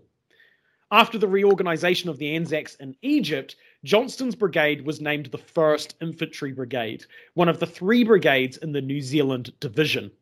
This was placed in Birdwood's unit of the Anzacs and went to the Western Front. And if you remember, this was um, the one that went to the Battle of the Somme. So Johnston was involved in the Battle of the Somme. In poor health, he went to Britain in 19, uh, December 1916 for treatment and was diagnosed with neurasthe- neurasthenia. Neurasthenia, that's how I'm going to pronounce it, which is a uh, not well defined illness, but it caused fatigue, headaches, irritability, and is mostly associated with, quote, emotional disturbance, end quote, which is all not things you want associated with a military commander. Despite this, he took command of an infantry brigade uh, camp called Sling Camp near Bulford in England, which, if you know anything about, or you really know your um your New Zealand military history, this is where New Zealand soldiers quite famously carved a giant kiwi on the hillside because they were really fucking bored. Um, and the commanders needed to give them something to occupy themselves with. My God. So if you go to Bulford um, in England today, there is actually a giant kiwi with the initials NZ on the side of the hill, um, where they built this uh, this giant kiwi on the hillside because they needed something to do. So it's still there. Um, uh, where am I at? Here we are. Johnston would return to the Western Front in July 1917, but was killed two months later by sniper fire at the age of 45. So, as for um, Malone and uh, his uh, son, Edmund, they are both commemorated in Stratford's Hall of Mem- Remembrance, which has pictures of those from the area who died in World War One. Which, again, I don't know if that's a common thing in America, but it's a very common thing here in New Zealand. Is um, war memorials with people's names from the area, particularly in small towns and that sort of stuff.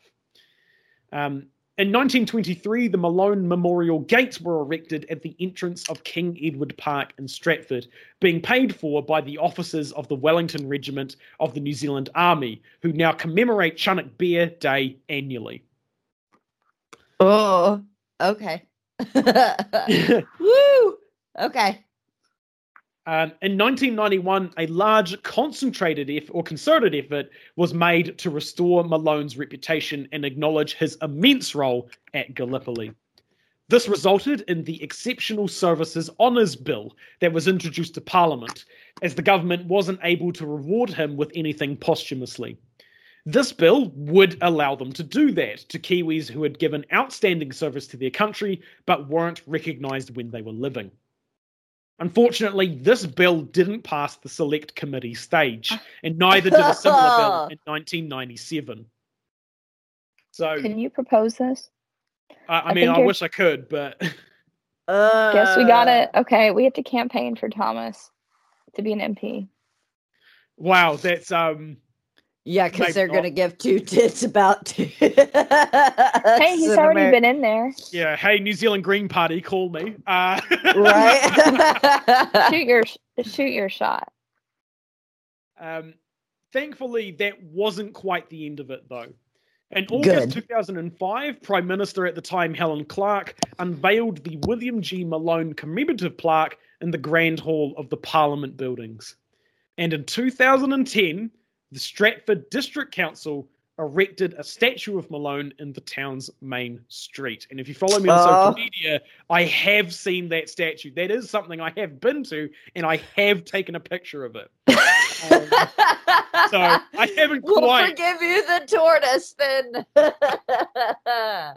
So I was actually interesting enough when I was researching this. Uh, my job um, actually said, "Hey, do you want to go up to Taranaki and do some stuff up there?" And I was like, "Oh yeah." And when I planned, and when I was planning out the route that we were going to take, I realized I had to go through Stratford, and I was like, "Oh my god, I can go see the Yes. statue." So, Oh, So I that went and saw out the statue. nicely. So that was really nice. I have act- so that was really cool when I was actually deep in the goo of researching this. I got to go see his statue, um, which was really, excuse me, really really cool. So yeah, so I have actually seen. there we go, everybody. Now I'm officially crying. I'm Oh, we're not done yet. leaking. I'm not done yet. Oh, fuck you. You're just going to wreck me, aren't you? Go ahead. because, well, Go because ahead. I I have a bit of a reputation of um, I don't know if you guys uh, you guys won't have seen or heard the uh, uncut version of my Bob Simple with um, Caden from uh, Happy Hour History, but I went on probably what was like approximately a twenty minute patriotic rant about New Zealand. Um, so I've got a script this time um, to keep me on track. Um, but just as kind of some uh, kind of thoughts, kind of at the end. Um, Malone was arguably one of the best minds in the Gallipoli campaign. Uh, he had spent years studying various military leaders and wars throughout history, absorbing everything they had to say and then putting it to practical use in the field. He knew that surprise and good recon were two key elements in any battle, something that his superiors seemed to barely grasp. 20 years after the campaign, the official historian of Gallipoli praised Malone's plan that he devised in May when he was at, in Helles to break out from Anzac and across Sari Bair, saying, quote, it was an extraordinarily astute appreciation uh, to have made so early in the campaign, and he was dead right, end quote. Which, of course, the his plan was the one that was more or less what they tried to do um, in... Uh, you know, with the Battle of Sari Bair, it's just, you know, that's the the kind of incompetence of the British generals didn't really, you know, kind of got that all stuffed up. The core elements of Malone's plan were reflected in the eventual August offensive, as I mentioned. On top of this, his big brain was the fact that he made sure his men were well prepared. Endless lectures, tactical exercises, drills, marching in the Egyptian heat in fields Malone trained and pushed, pushed his Wellingtons harder than any other Anzac unit, resulting in most of the soldiers hating him. Then, of course, there was the amazing organizational skills in making sure that his positions were clean and tidy, making his men even more efficient. Even though he was absolutely, without a shadow of a doubt, fucking batshit insane, no one absolutely no one could say that his crazy training, training regimes hadn't made his men ready for what the Turks would throw at them. And they did throw everything they had. it's important to keep in mind, as again, as we have mentioned, that we were the invaders. The Kiwis, the, the Anzacs, the British, the, the Allies in general were the invaders. The Ottomans that were defending Gallipoli were only doing what anyone, or only doing what anyone would do when an invading army lands on these shores, which I think, as Hamilton quite eloquently put, hold on forever. Although Temperley was known to butt heads with Malone, he still spoke many praises of him, saying that his name was never part of mess hall small talk, unless it was talk of hard work, intellectual exercise, and efficiency.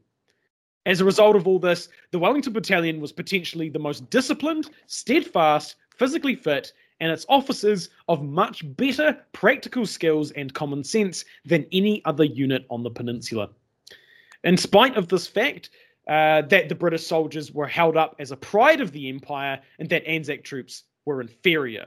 So they were actually, um, you know, the, the British soldiers throughout the campaign were really seen as the main bulk of the unit. Like these are the guys that are going to get the work done. The Anzacs are just the cannon fodder.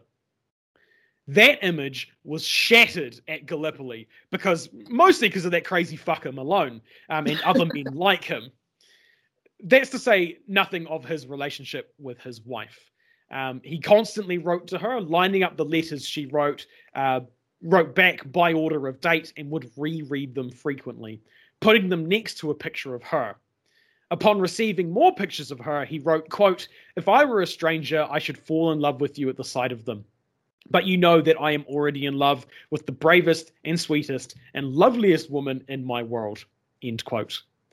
Aww. Even his, yeah, even his own men knew that when her letters arrived, it was the highlight of his day. He often wrote Aww. would often write back uh, about the flowers he found too, um, honeysuckle, roses, poppies, daisies, and all sorts of others. Uh, even sending some back to her, while others were found between the pages of his copy of the Field Service Regulations when they were recovered after right. Chunuk Bair. Yeah. You are you're doing this to just watch her leak like an Uh, yeah. I'm not let's done. just Get it over with.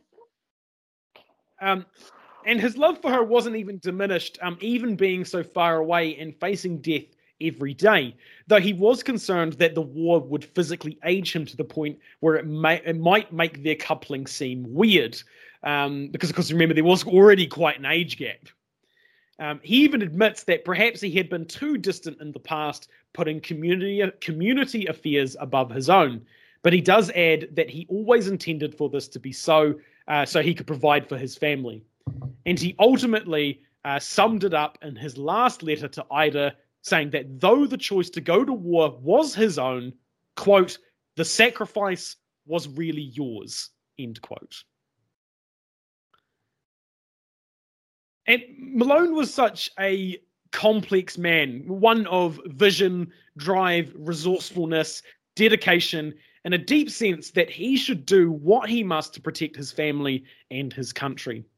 He always stood up for what he believed in, whether that be his men or his intensity and racism. For what we know, uh, Malone defended Chunuk Bair like it was the very soil of New Zealand itself, because he knew what was at stake the fate of his Wellingtons, who he was fighting shoulder to shoulder with, and the rest of the Anzacs behind him. Despite being an invader two times over on someone else's land, I personally think the sheer white knuckle force of willpower to keep going to defend his men on that ridge and earlier to his superiors is to be commended. Malone and his Wellingtons performed probably one of the most outstanding feats in the New Zealand's in New Zealand's military history on the on the ridge of Chunuk Bair, and he is probably one of the best military commanders our country has ever seen. It is a cruel irony that potentially one of our own howitzers would take him out. It is at least a small consolation to know that if anyone knew the risks and had made peace with themselves and God, it would have been Malone. Approximately 400 members of the Wellington Battalion remain in Gallipoli, just below the crest of Chunuk Bair, never to see home again. One of them is Malone. 16,000 more Anzacs lie elsewhere on the peninsula in Australia and New Zealand's greatest military disaster, many of them young and ignorant of what they would be facing in this foreign land. A further 28,087, uh, sorry, 28,000 allies and 87,000 Ottomans also remain, totaling 130,000 total deaths for the campaign. To close this episode, I'd like to leave you with a quote from Mustafa Kemal Ataturk, um, who was, as we've mentioned, was the uh, Ottoman commander um, who was chiefly fighting against the Anzacs, um, which he said after the Gallipoli campaign when our countries were at peace. Quote, those heroes that shed their blood and lost their lives are now lying in the soil of friendly country of a friendly country and are and and are in peace. They have become our sons as well. Oh, Oh my. Fuck you, Thomas. Oh, I knew that one would get you. I knew that one would get you. Oh, it did. Oh, And that that quote is um you just destroyed me, sir. Fuck. that Oh. quote in the Te Papa exhibit that we've talked about numerous times. That is one of the last things that you see um as you exit the Gallipoli exhibit. Is that quote? Um, I actually wrote it when I was in there to put into this episode, and right beneath that quote is a little um, is a quite a little unassuming uh, bit of water with quite a lot of pebbles and rocks and things in it. If you actually read the bit uh, that's underneath that quote in that exhibit, those rocks are actually from Anzac Cove in the Gallipoli Peninsula. Um, they were actually brought over for that exhibit specifically. Um, Oh. So yeah, that um, after roughly about six episodes is my uh, lecture effectively on uh, the Gallipoli campaign in particular, uh, following uh, Lieutenant Colonel William George Malone and uh, the Wellington Battalion. Through that particular lens. And just so Yeah. we all know, I am weeping like a small child. Fuck, Thomas, you just destroyed me. That was you were right. Yep. If that's how you were gonna wrap it up, you were right. You were gonna make me fucking weep, sir. Oh. Yep. Oh, let me center myself and get back to like I Damn. what a fucking Wow. tale, Thomas. Holy Thanks. shit. What you can find, I was gonna say for anyone that's like blown blown to bits about Thomas, um, you can find and support him. Would you like to share your socials? Sure. Patreon? I can do that. Um, yeah, you can find me on the history. Well, the name of my podcast is the History of Aotearoa New Zealand podcast, um, which is, of course, found where you find podcasts and stuff. Um, you can find me on Twitter at History Aotearoa. Um, you can find me on Facebook, uh, History of Aotearoa New Zealand podcast. Um, same thing on Instagram, History of Aotearoa New Zealand podcast. Same thing on Patreon uh, as well. If you want to give me money for this kind of stuff. Um, and Aotearoa Fuck, he is spelled- deserves it. What a goddamn story. Okay. You should do Go. Ko-Fi as well. No, let him spell Uh, it. Let him spell it. It's uh, important yeah, that he so- spells it. Uh, Aotearoa, if you don't know how it's spelled, is A O T E A R O A. Um, but yeah, that's that's basically me. fuck me. Whew.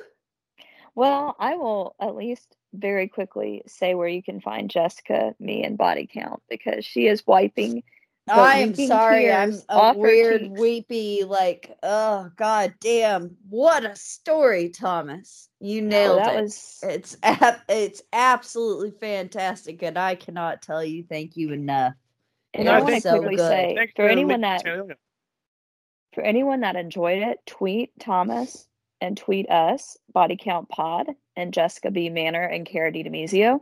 If there was something you really liked about the episode series, please let us know. We love direct feedback, and I'm sure Thomas would be chiffed to bits if if you would say, "Hey, you know, I thought this was interesting about Malone or the campaign Mm. or the terrain." Let us know what you found interesting. If this is, you know, what you like, you may want to listen to his podcast as well, given they're not, you know, into the modern context. He's still working his way chronologically throughout New Zealand Very history. gradually. Very, Very gradually. gradually. He'll get there. Um, and um, you can also rate and review both Thomas's show, of course, on Apple Podcasts, Podchaser. Same with Body Count Pod. Those five stars mean a lot because for anyone that hasn't heard our spiel before, the nutshell is algorithms determine what gets recommended. So the easiest way to make sure the podcasts you enjoy are getting recommended, if you're not sharing and you're not telling people, is to rate and review. Just say a few words about what you're enjoying, and that that makes a huge difference, um, both to the creators, of course, and for other people that might enjoy our show. So um, please, if you enjoyed it, um, let us know, whether it be on Twitter. Um, Thomas has Instagram as well now for the podcast. Um, we're not on it as much, but we promise we will try. um, and we are on Facebook as well, and that is also a work in progress. So, that being said, you can support Body Count Pod on Patreon, of course. We will have more exclusive content very soon for you. Um, Jessica's about finished with the Body Count History Pod website, so that's pretty exciting. Um, we'll have all kinds of recommendations on what we're reading, what rabbit holes we're going down to, what documentaries we're checking out. Um, so stay tuned for that. Um, but seriously, thank you, listeners, for um, keeping with us because, quite frankly, um, Thomas, you set the bar so high. Um, Go give I- him so much money, y'all. Like Throw your fuck, dollars He made at me Thomas. just I am weeping like a child. It was so good. It was so good. Throw your money at Thomas. Thank you. I'm glad you guys enjoyed it. It's um, it's always good to be able to tell these kind of stories, um, particularly ones that, uh, although Malone's uh, story is quite well known in kind of military circles and that kind of stuff. Um, it's not to the greater audience, and certainly not not, to the- yeah. the United States. but also generally just talking about um, people that were on the ground during the Gallipoli campaign, um, and j- just generally in, in wars and in life in general. There's not a lot of um, discussion around people that were really doing doing the hard yards um, and these sorts of things. Um, so it's always good to be able to talk about and bring more light to um, you know people that were really um, There You know, really doing- experiencing it. yeah. Instead of talking about like Hamilton, who spent mostly the the whole campaign on a fucking boat. You know, like um, yeah, and I agree. yeah. I think I think with military history, there's too much time spent on the, I guess, strategizing of war, Mm. and not enough of a mesh between that and the key human integral part of war, especially when we look at World War One or even the immediately like the immediate predecessors and a lot of the colonial wars, right? There's Mhm. not enough discussion and nuanced take on boots on the ground, so to Yeah. speak. So I, I really appreciate what you did because I think it will make people think about it, but in a human way. Like yeah, which is and that's that's hopefully the more interesting in my opinion because i think one of the, the struggles for many people with history is the way that it's presented oftentimes. In Mm. some academia or even just in man, mandatory schools um, in the us is dates. You have to know dates. You have to know battles. But that's not the stuff that sticks with you when you grow old. It's not the things that get you. And I Mm. think that's why people um like people like a good story and I think the key is balancing narrative and fact in my opinion to keep people Yeah. entranced because if you're presenting it but you're doing it pedantically well that's a shame because you're not you're not engaging and you're not continuing Mm. the interest so that being said thomas real quick i wanted you to mention some of the resources again i know you've shared them Oh. as you've gone along but um, for anyone that's interested he has done a lot of digging um, several of the museums that are quite convenient to him actually Yeah, I, I Um, do have a, lot of very access. large advantage in that regard. home field advantage yeah um, yeah, um, but yeah sorry, what were your so- so- sources Um, the main kind of sources I used, um, as, as we've talked a lot about, um, I went to Te Papa and looked at the Gallipoli exhibit. Um, I've been to that a few times. Um, so if you are local to Wellington or local to New Zealand and you are coming to Wellington for some reason, I highly, highly, highly recommend that. Um, it is, I believe, closing this year. Um, it was originally What? only set up. Yeah, it was originally only set up for a year. It started on the 25th of April um, in 2015, and it was only meant to go for a year. Um, and then they extended it to, I believe it was this year. Um, so if you are in New Zealand and you do want to see that exhibit after listening to this, um, you you haven't got long. I think it's about, I think it's yeah, I think it's only like four or five more months or something um, before it closes down. Maybe even less than that. So Do you Hopefully know if they get have into quarantine. virtual? Do they have virtual open access? Do you know? uh, I don't believe they do. I'd You know what, double check. guys? Uh, We can find out with a cursory Google search. Thomas has done enough. Let us not put that on him as well. um, I can look. Hang on, I, I will look up specifically when it is being uh, shut down because I feel like that's important. Uh, oh. Uh, Bear in mind, we are in a time of quarantine, and New Zealand wants none of our nonsense. we don't. I mean, they've done quite well. understandably oh, sorry. Um, I was slightly incorrect. It finishes on the 25th, 25th of April next year in 2022. So Hmm. you've still got a year to go. Um, but again, if you are in New Zealand and you do want to um, see that stuff, um, it is really, really, really good. Um, Weta Workshop have built these huge, um, like figures um, to kind of show you the the some scenes from the war. Um, you know, people lying down, people eating food, people um, a nurse, and uh, th- this machine gun crew, which is really cool. Um, and uh, yeah, they've, they've got like like you know hair on their arms, and um, you know they're wearing like fabric um, like uh, uniforms and stuff, and it's it's really really good, and the information's really good, and they have these really cool like holographic type um, 3D models of the terrain. Um, then then they will talk to you about um, you know, look, you know, these guys went up here and then they held this position, and these guys went around here, but they they had to double back and all this stuff, and it shows you a really good view of things like Quinn's Post and the different hills, and you know, and, and again, gives you a really good appreciation of the kind of terrain that these guys were dealing with, the real topography and the verticality that they had to overcome. Um, so yeah, I really cannot more highly recommend um, the Te Papa exhibit. It is really, really, really good. Um, I've, I every time I go through, I've been like through five times now, and I see a different thing. I, I like I learn something different every single time. It is just so good. And the other thing they do actually as well is they have this little bunker um, that you can sit in, and they have um, someone reading uh, Malone's letters to Ida, or at least some of his letters to Ida. Um, yeah, which is um for a lot no. of yeah for a lot No. of people they go in there, they sit down, they go, oh yeah, that's kind of weird, like you know, it's kind of interesting. Then they leave. It has really no emotional impact. So if you do listen to this, you may have a bit more of emotional impact as to what those letters mean now.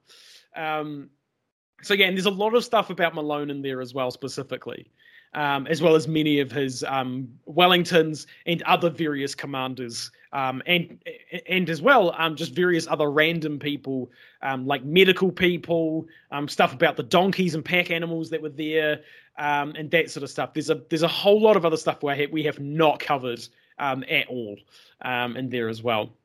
But the other main uh, the other main uh, book that I used was uh, called Man of Iron by Jock Vennell, um, which is really, really, really good. It basically covers his life from start to finish. Um, so if that's that's something that you you know if you want to learn more about him and read all the stuff about like his political career that I didn't talk about, um, that's all in there. Um, a lot yeah, more there's about a lot that Thomas cut that y'all I don't even so realize. Oh, stupid. He cut so much. So yeah so there's a lot of stuff particularly in his home his home life um particular anecdotes about where it like in places like in egypt and that sort of stuff i cut out um so you know there's still a lot you know so if you've listened to this and gone oh well i don't need that book um there's still a lot in here that i cut um but Me yeah so those were kind of two the the two main sources that i used along with you know various others um other smaller ones um here and there to kind of take bits um for example uh the right at the end there, I gave you the total figure of 130,000 deaths. Uh, yeah, 130,000 deaths at Gallipoli. Um, that uh, number was recently revised um, in the last couple of years. Um, so I actually got that from a from a article somewhere else, um, for example. So there's a few other things I pulled from various other places, like the Torty thing and stuff as well. Um, but yeah, the um, Man of Iron by Jock Vennell and the Te Papa exhibit were kind of the two main sources that I used. Also, I am so invested in you having to take a pilgrimage to see Torty. I really I want to to let it. you know, Torty has never been to an Anzac memorial service because Torty is always hibernating for five five months that coincide with it. I Yeah, found this out from a 2020 article. Yeah, April's in our autumn. Um, so yeah, that makes sense. Can you imagine the shit that turtle's seen? It was literally run over for fuck's sake. Yeah, A hundred years ago, run over. run over. Yeah, about a hundred years ago, or just over God, 100 if- years. Honestly, between that and the Galapagos Island turtles that tortoises, not turtles, that have been around so long, can you imagine the shit? If you could encapsulate what they've witnessed, Mhm. honestly, like it's wild to me. I'm not sure why I'm going to be thinking of Torty before bed, but I will. And if anything happens to Torty before you get a visit Torty, I will be very upset. I'm gonna. Yeah, I'm gonna be really upset. As I well. am We're invested in quite you frankly visiting. focused on the haunting, beautiful last quote that Thomas gave to cap Oh, this from episode. Ataturk. Knowing, Yeah. knowing specifically it was just going to destroy me for at least the next two days.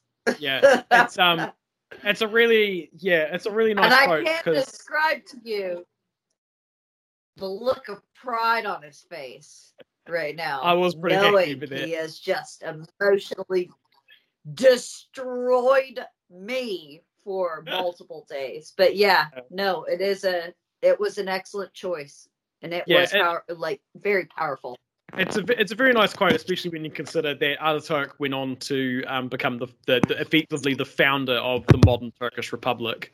Um, so it's really, uh, yeah, really a really kind of poignant quote. Um, after after the war, considering that yeah, he's the leader of the country that um, or, or the successor country of the um, of who we fought against, as well as being the commander um, at the at the actual battle itself, which I think lends a lot of um, uh, kind of weight to that quote as well. It's not just the head of state being making a um, uh, you know making like a uh, some sort of quote for a you know to make it sound nice. He was actually there. Um, also made questionable decisions, but he was on the front lines um, doing stuff as well. Um, so he at least he at least was familiar with what was going on. So yeah, Jeez.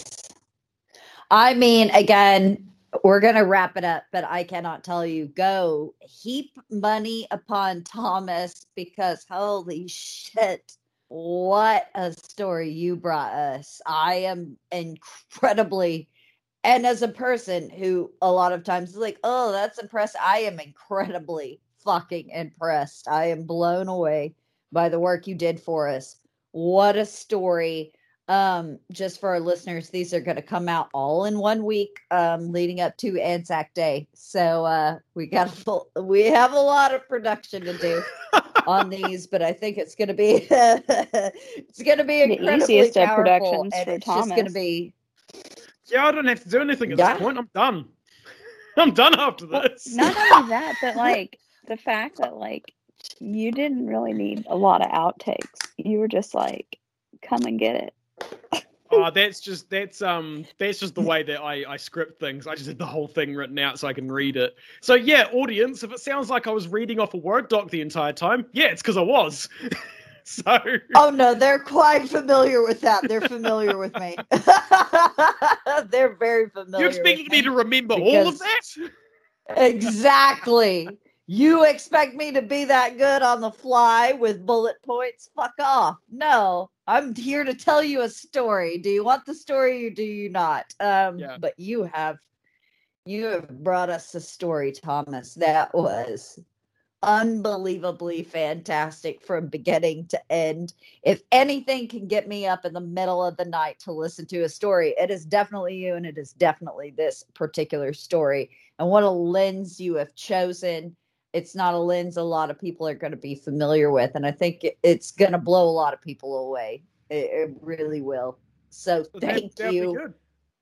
from the bottom of my heart. Thank you. This was fantastic. Uh, thank you for having me on and getting up in the middle of the night, effectively two months in a row. to, to hear me tell this. because we're bad at time. Um, it is what That's it is. a different you know? Different story, Yeah. but well fucking worth it. Well worth it. And and thank you so much on on Kara and I's behalf, on our listeners' behalf in advance. Please tweet at Thomas how fantastic this was because holy shit, what a labor of love. Like I, I cannot tell you. It, it's absolutely it, you've blown me away, which is hard to do, Thomas, but you really have. So thank you. Awesome. Thank you very much.